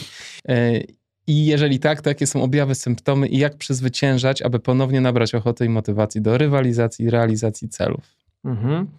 To jest, y, znaczy, chyba nie ma aż tak precyzyjnej klasyfikacji, znaczy nie, nie ma, ja nie spotkałem się, żeby mówić o, o wypaleniu takim, które jest bardzo jakby jak, jak nazwany symptom, tak? Mhm. Ale tu mówimy po prostu o pewnym rodzaju wypalenia i to wypalenie może przyjmować różne formy, tak? Mhm. To wypalenie sportowe. No, dobadany, często dyskutowany ten syndrom taki właśnie, właśnie wypaleniowy, yy, który się wiąże właśnie z takim poczuciem braku sensu, widzenia sensu, nadziei w tym sporcie, tak? Też poczucia braku osiągnięć i braku progresu i i to może mieć rzeczywiście związek z konkretną dyscypliną.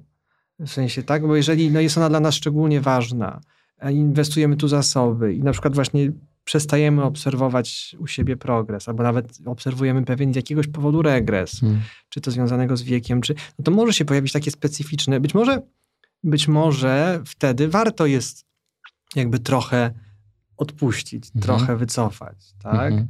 No możemy y, jeżeli to wypalenie się pojawia, no to pewnie też znaczy, że coś nie trybi w tym sensie, że my czegoś, to ten sport nie daje nam czegoś, mhm. co powinien dawać. Być może y, tutaj jest kwestia pracy jednak takiej, może wtedy z psychologiem, albo y, nad na, na takimi standardami i celami. W sensie, mhm. Jakie są moje... Czego ja chcę. Czego ja chcę w tym mhm. sporcie. Nie? Tak mhm. naprawdę to ważne jest, żeby to nazwać. Y, jeżeli znowu warto pewnie wtedy, jeżeli chcemy zostać przy tym konkretnej dyscyplinie z jakiegoś powodu, a, a nie czujemy się w tym dobrze, no to może warto na tych celach jakby je zre, zredefiniować, postawić trochę inne.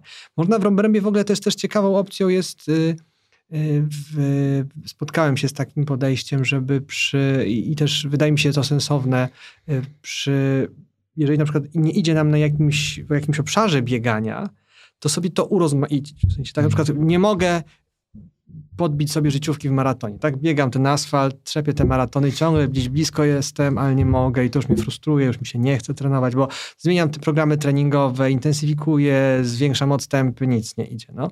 To może warto wtedy, ok, a biegałeś kiedyś ultra, w sensie biegałeś traile, crossy, tak.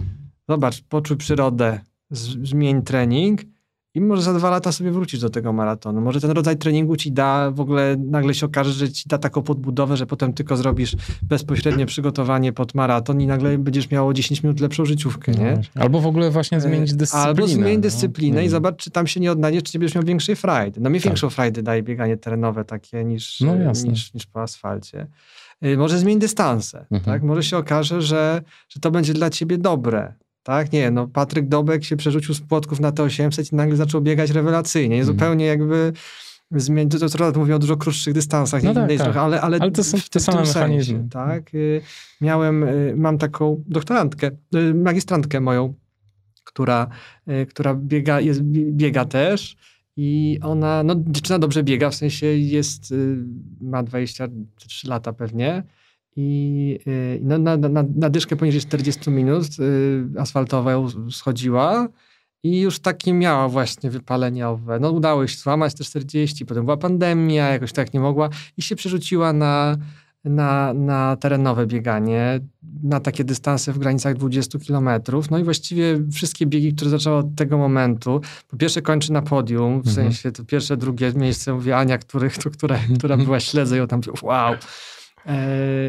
biega bardzo dobrze i, i daje jej to dużo większą radość. Też widzę, że zupełnie inaczej do tego podchodzi. E, I to jest fajna, właśnie fajny sposób na, na zmiana. W sensie mhm. jakaś zmiana, na pewno potrzebna jest w takiej sytuacji jakaś zmiana, czy to będzie zmiana e, właśnie na inne dystanse, czy na inny rodzaj biegania, możemy zostać przy bieganiu, a zupełnie nowych doświadczeń sobie dostarczyć. I trochę też, wtedy też te standardy się zmieniają, bo my wchodzimy w nową przestrzeń, nie mamy tak dużej presji na wynik, no bo wiadomo, że musimy się w tym osadzić, musimy poczuć te dystanse, nie, nie, nie stawiamy sobie takich, nie dokręcamy tak bardzo śruby i może taka właśnie swoboda i wolność pewna dać dużo fajniejsze rezultaty. Zarówno takie na poziomie satysfakcji, po prostu frajdy z tego, co no robimy, właśnie, a w przypadku, tak jak ten przykład Ani pokazuje, może się też przełożyć na naprawdę takie no, fajne wyniki. Super. Tak, no myślę, że ten, y, że ten temat frajdy w sporcie jest super ważny, nie? żeby przede wszystkim się tym cieszyć. Nie? No. to jest chyba...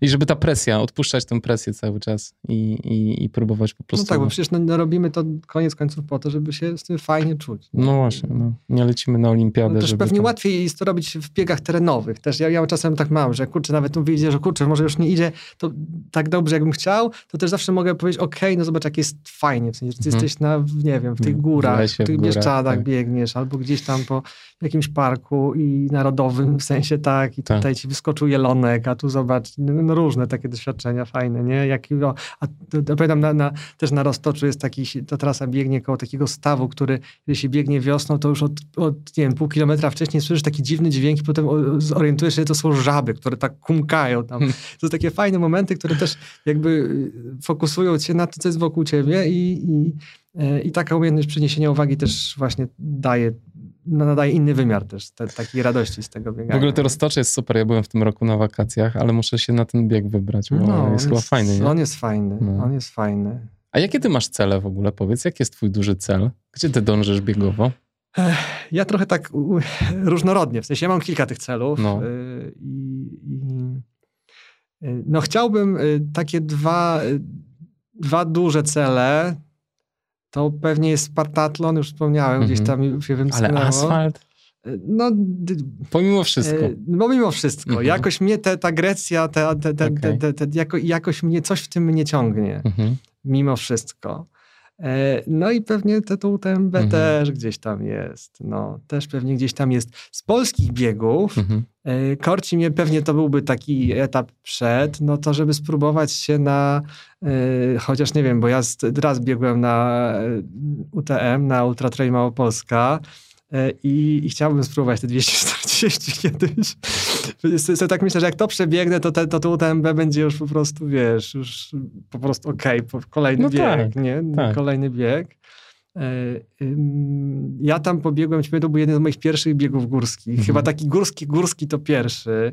To był taki dystans, mówię, a 35, mówię, co to za bieg jest? A tak sobie pobiegnę ze znajomymi, pojechaliśmy. Mhm ja ci powiem, że to był jedyny bieg, w którym ja usiadłem w trakcie biegu i powiedziałem, cholera, nie dam rady gdzieś tam, wiesz, po kilku takich podejściach, zbiegłem na jakiegoś miasta, taki, taki wał był, nie dam rady, usiadłem, wiesz, usiadłem, dobra, dobiegniesz. Wziąłem sobie, wyciągnąłem jakieś żel z kieszonki, wciągnąłem ten żel, wziąłem dwa głębsze oddechy, no i poszłapałem do tej mety, ale to był bieg, ale docisnąłeś mnie, pewnie mnie, na początku. Docisnąłem mhm. na początku, mocno pobiegłem pierwsze odcinki, te, te, te pierwsze fragmenty.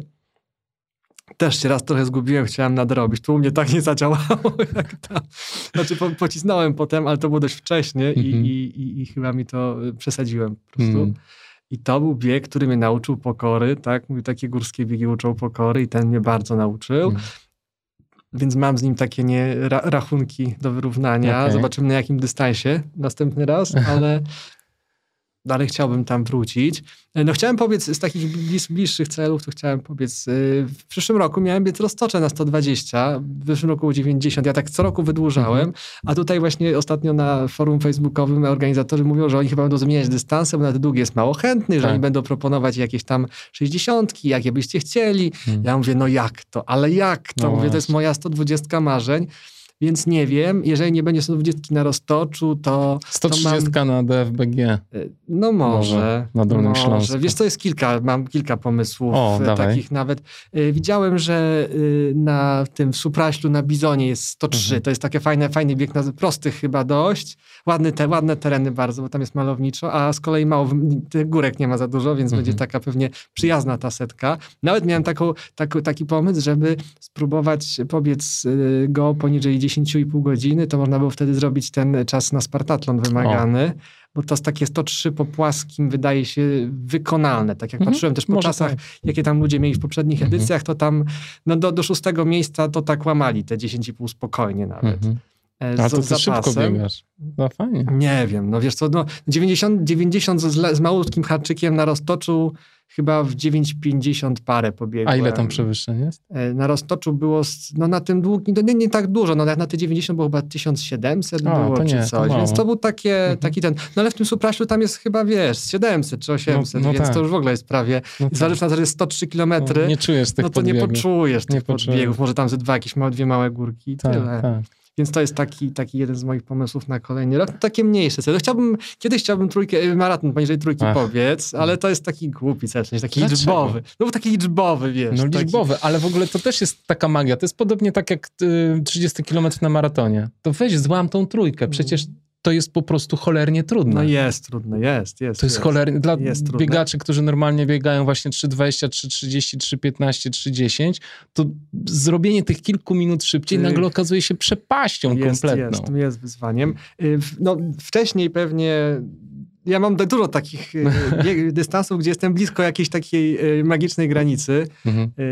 Dawno, znaczy rok temu biegałem ostatnio dyszkę i pobiegłem ją 40.07 e, i no te 7 sekund było tak, tak frustrujące. Wiesz co, ja nie myślałem, że tak dobrze pobiegnę też. Znaczy tak. inaczej, e, w ogóle biegłem na mniej więcej 41.30, potem pierwszą piątkę biegłem w ogóle za szybko, trochę mnie przytkało, pół kilometra zwolniłem, potem wyrównałem tempo i na koniec się okazało, że kurczę, jestem bardzo blisko. Zacząłem się ścigać jeszcze z jakimś gościem na finiszu, tak w opór i nagle, wiesz, dobiegłem, mówię, kurczę, tak mało brakowało, więc tu mam 7 sekund. Hmm. Na półmaratonie wiązownym miałem godzinę 30 30-59, czyli minutki mi zabrakło do złamania godziny 30, więc na półmaratonie też jest blisko ta mhm. granica do, do złamania.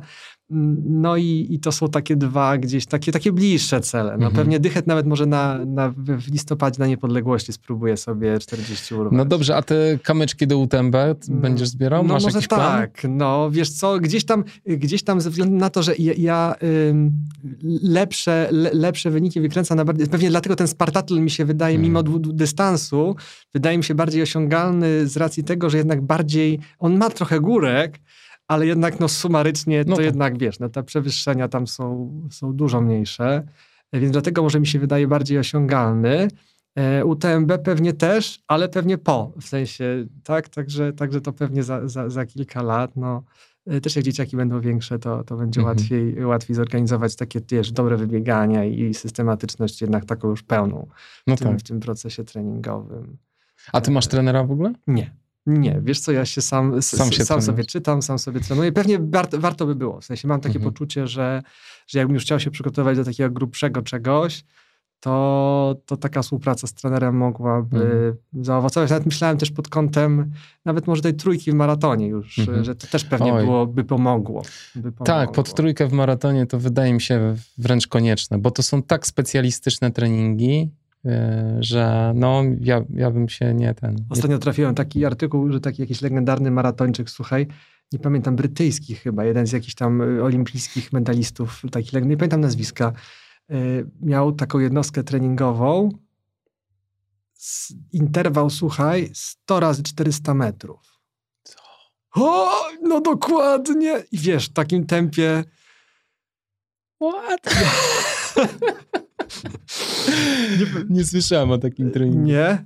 To Szalone. jest w sensie robisz, no to jest, to jest taki, to, on właśnie słynął z takich bardzo obciążających -hmm. treningów, które w jego przypadku były nie, mega skuteczne i, i wykręcał tym niesamowite wyniki. Ale jak przeczytałem interwał 100 razy 400 Boże, metrów, to jest crazy. To, to jakiegoś, on jeszcze prowadził potem jakiegoś takiego też znanego czeskiego maratończyka, y, który też, też 100 razy 400 używał, y, bo to był właśnie wokół tego jakiś artykuł, nie pamiętam na jakim bieganiu e, trafiłem, to, to, to jak zobaczyłem taką jednostkę treningową, mówię, dobrze, to już, no wyobraź sobie takie, taką, pokręcić tak. coś takiego. Ale ja też mam tę pokusę, żeby złamać tę 40 na dychę i tę trójkę w maratonie, ale to trzeba by tak 40 no, na dychę łatwiej. No, no łatwiej, łatwiej, łatwiej. To, to Ale w sumie jak nie złamiesz 40 czy nawet 39 na dychę, to nie ma co podchodzić do trójki w maratonie w ogóle. Mi się tak wydaje, no, że to... nie ma. Nie ma, nie, nie ma, ma, nie ma, nie ma, nie ma. To też jeszcze właśnie ja w półmaratonie jeszcze pewnie mówi się tam godzina 25, że jest takim czasem, tak. który ci pozwala myśleć o, o trójce. O trójce, dokładnie. No ja na razie to godzinę 30, a potem no może trochę więcej się uda urwać. Zobaczymy, no, czy, czy się uda. Ja te półmaratony tylko tak, wiesz, na początku sezonu biegam. Mhm. Tam jak jest warszawski i tą wiązowną teraz pobiegłem i ta wiązowna mi bardziej podeszła. Wiesz, to mogę się, to też ciekawa sytuacja, bo ja yy, tą wiązowną traktowałem jako w trakcie cyklu niby przygotowawczego do y, warszawskiego, ja sobie ją zapisałem się na nią jako taki bieg y, testowy. Mhm. Ja ją miałem biec trochę wolniej. W sensie też ja nie, nie, nie, nie zakładałem, że tam, ja, ja sobie tak zakładałem, no jak ja miałem życiówkę starą bardzo, na półmaratonie dawno nie biegałem połówek i sprzed kilku lat miałem życiówkę, czy bardzo starą, no tam ze, no, trzy lata już na pewno miała, jak nawet nie wiem, czy nie cztery. E, I, e, I, ja miałem godzinę, złamaną godzinę 35 miałem. Mhm. I to był 34,50 chyba. Mhm. I, I miałem, mówię, dobra, to na, na warszawskim spróbuję tą godzinę 30 zaatakować, a tutaj to jak pobiegnę godzinę 32, 32, 30 to już będzie dobrze, 32 to będę zadowolony. Ale okazało się po pierwszej połowie dystansu, że jest fajnie i może nawet na tej wiązownej by się udało, tylko wiesz, to zrobił mi się w ogóle jakiś dziwny odcisk, chyba mi się zwinęła skóra na, na, na, na poduszce, na, na stopie od spodu. I zaczęło mnie boleć. Y, mhm. I potem przez ten, przez ten bąbel, którym się na stopie zrobił, wyrwało mi po tym półmaratonie, wiesz, zanim mogłem wrócić do normalnego biegania, to i to mi się odnowiło też na warszawskim. Wow. I, i, i no, i to dziwna to... kontuzja, znaczy kontuzja, dziwny, dziwna, dziwny uraz. Ja nigdy czegoś takiego nie miałem. Na takim krótkim biegu to jest Na połówce, taki na, nie tak. wiem dlaczego. I, I to wiesz, podeszło mi po prostu i, i jak to poczułem na warszawskim już, mm. że, że gdzieś tam na, na nie wiem, 12-13 kilometrze zaczynam to czuć i wiedziałem, że to jest to samo. W ogóle nawiązownie to myślałem, że mi kamyk wszedł. To było tak kujące, punktowe uczucie. Mówię, kurde, mam kamyk. Bo nie będę teraz go wyjmował, trudno, biegnę. Potem zdejmuję but, żeby wyjąć ten kamyk, patrzę, tam bąbel, wcale nie żaden kamyk. E, I, i, i, na tej, i na tej, na warszawskim, jak już poczułem, to już po prostu trochę jednak hmm. odpuściłem i, i tam był trochę gorszy. No tam była właśnie ta godzina 32, którą miałem, powiedz, y, niby wcześniej miesiąc na tej wiązowni. No więc tutaj no. też jest taki, taki, mhm. taki no, cel do, do złamania. No, no, no, zobaczymy. No to są pewnie, no przed maratonem na trójkę na pewno. Może jakieś jeszcze zaatakują. No właśnie, tutaj miało być lepiej, a było tak, no. No ale wiesz, no. E, to, to wszystko przed tobą. Jeszcze młody jesteś, jeszcze masz czas. Jeszcze mam, jeszcze trochę mam. Maciek, dziękuję Ci bardzo za rozmowę. Przytrzymałem Cię trochę, ale bardzo fajne rzeczy nam opowiedziałeś, także serdeczne dzięki no, za poświęcenie. Bardzo miło, fajnie. No. Dzięki bardzo. Pozdrawiam Cię i do zobaczenia może na jakimś szlaku kiedyś. Do zobaczenia. Dzięki. No, dzięki.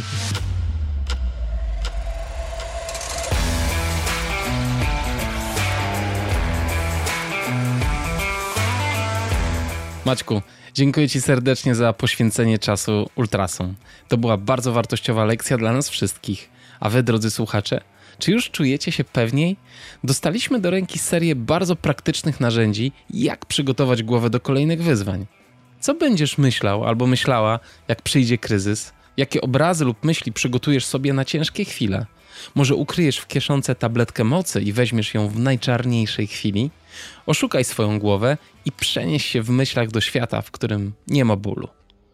A może już wiesz, co zrobić, jak odeszła motywacja do biegania, lub gdy masz kontuzję?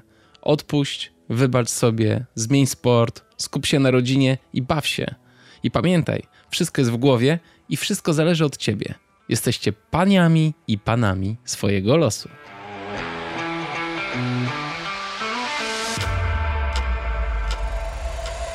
Drodzy patroni, dziękuję Wam serdecznie, że ciągle dołączacie do grona wiernych słuchaczy tego podcastu. W tej chwili jest Was już 564 patronek i patronów. W ogóle ilość kobiet słuchających podcast znacznie wzrosła, z czego jestem mega dumny. Bardzo lubię rozmawiać z kobietami i cieszę się, że podcast dociera do pań coraz szerzej. Droga do tysiąca patronów jeszcze długa, ale trafiło na ultrasa, więc wiecie, mam czas. Oczywiście dziękuję serdecznie wszystkim patronom podcastu, ale dzisiaj przyszła pora, abym wymienił kolejnych 20 patronów, którzy wspierają podcast kwotą 17 zł. Do tych słuchaczy należą Maciej Drewuszewski, Magdalena Drogoszewska, Adam Dudczak, Sebastian Dudek, Leszek Dudzik, Askaniusz Ferenc, Joanna Filipowicz, Rafał Fortak, Michał Frączek, Maciej Fucik, Małgorzata Fucik, Szymon Fuchs, Paweł Gądkiewicz, Rafał Gibas, Maciek Gierszewski, Michał Gi, Stefan Głowacki, Grażyna Golas, dzięki Grażyna, Łukasz Golder, Jarosław Guździoł i Tomasz Hacuś. Dziękuję Wam serdecznie, moi drodzy, za wsparcie. Znaczy to dla mnie mega, mega dużo. Zwłaszcza, że w tym tygodniu stała się rzecz niesamowita. Stanąłem wraz z moją żoną przed realizacją naszego wspólnego marzenia posiadania kampera. Poszliśmy na targi turystyczne i okazało się, że firma, którą obserwuję od dawna, Adventure Van Conversion, ma na sprzedaż dwie sztuki wypasionych, gotowych do zabrania maszyn. Zgodziliśmy się z Justyną, że nie ma już na co czekać. Chodzimy wokół tego tematu od lat i ciągle nic z tym nie robimy. A życie? A życie dłuższe ani prostsze już nie będzie. No i stało się. Zapłaciliśmy zadatek i czekamy teraz na przyznanie kredytu. Na szczęście siłami rodzinnymi uda nam się zebrać kwotę na pierwszą wpłatę i oczywiście będziemy musieli kamper wynajmować, aby sprostać racie kredytu, ale dawno nie byliśmy tak podekscytowani. Przed nami długie podróże do Portugalii, Skandynawii czy na Wyspy Brytyjskie. Chcę w kamperze zrobić też studio podcastowe i jeździć nim po zawodach w Europie, wciągając biegaczy do kampera i robić z nimi szybkie wywiady albo relacje z biegów. Zagama, Sierzinal, Chamonix. Byłoby super, co nie? Kupiłem ostatnio też drona, więc mam nadzieję kręcić piękne ujęcia z wypraw. Odlot. Aż mam gęsią skórkę, jak o tym mówię. Jakby życie zaczynało się na nowo. Po raz kolejny zresztą. Dziękuję Wam serdecznie, że jesteście i że słuchacie. Podcast Black Hat Ultra przygotowuję ja, czyli Kamil Dąbkowski oraz Piotr Krzysztof Pietrzak, który wspiera mnie w różnych działaniach, a autorem tej fajnej muzyki, którą tak lubicie, jest Audio Dealer. Pozdrawiam Was serdecznie i mam nadzieję, że ten odcinek przyniósł Wam dużą wartość. Buźka, moi drodzy. Do następnego razu. Trzymajcie się. Pa.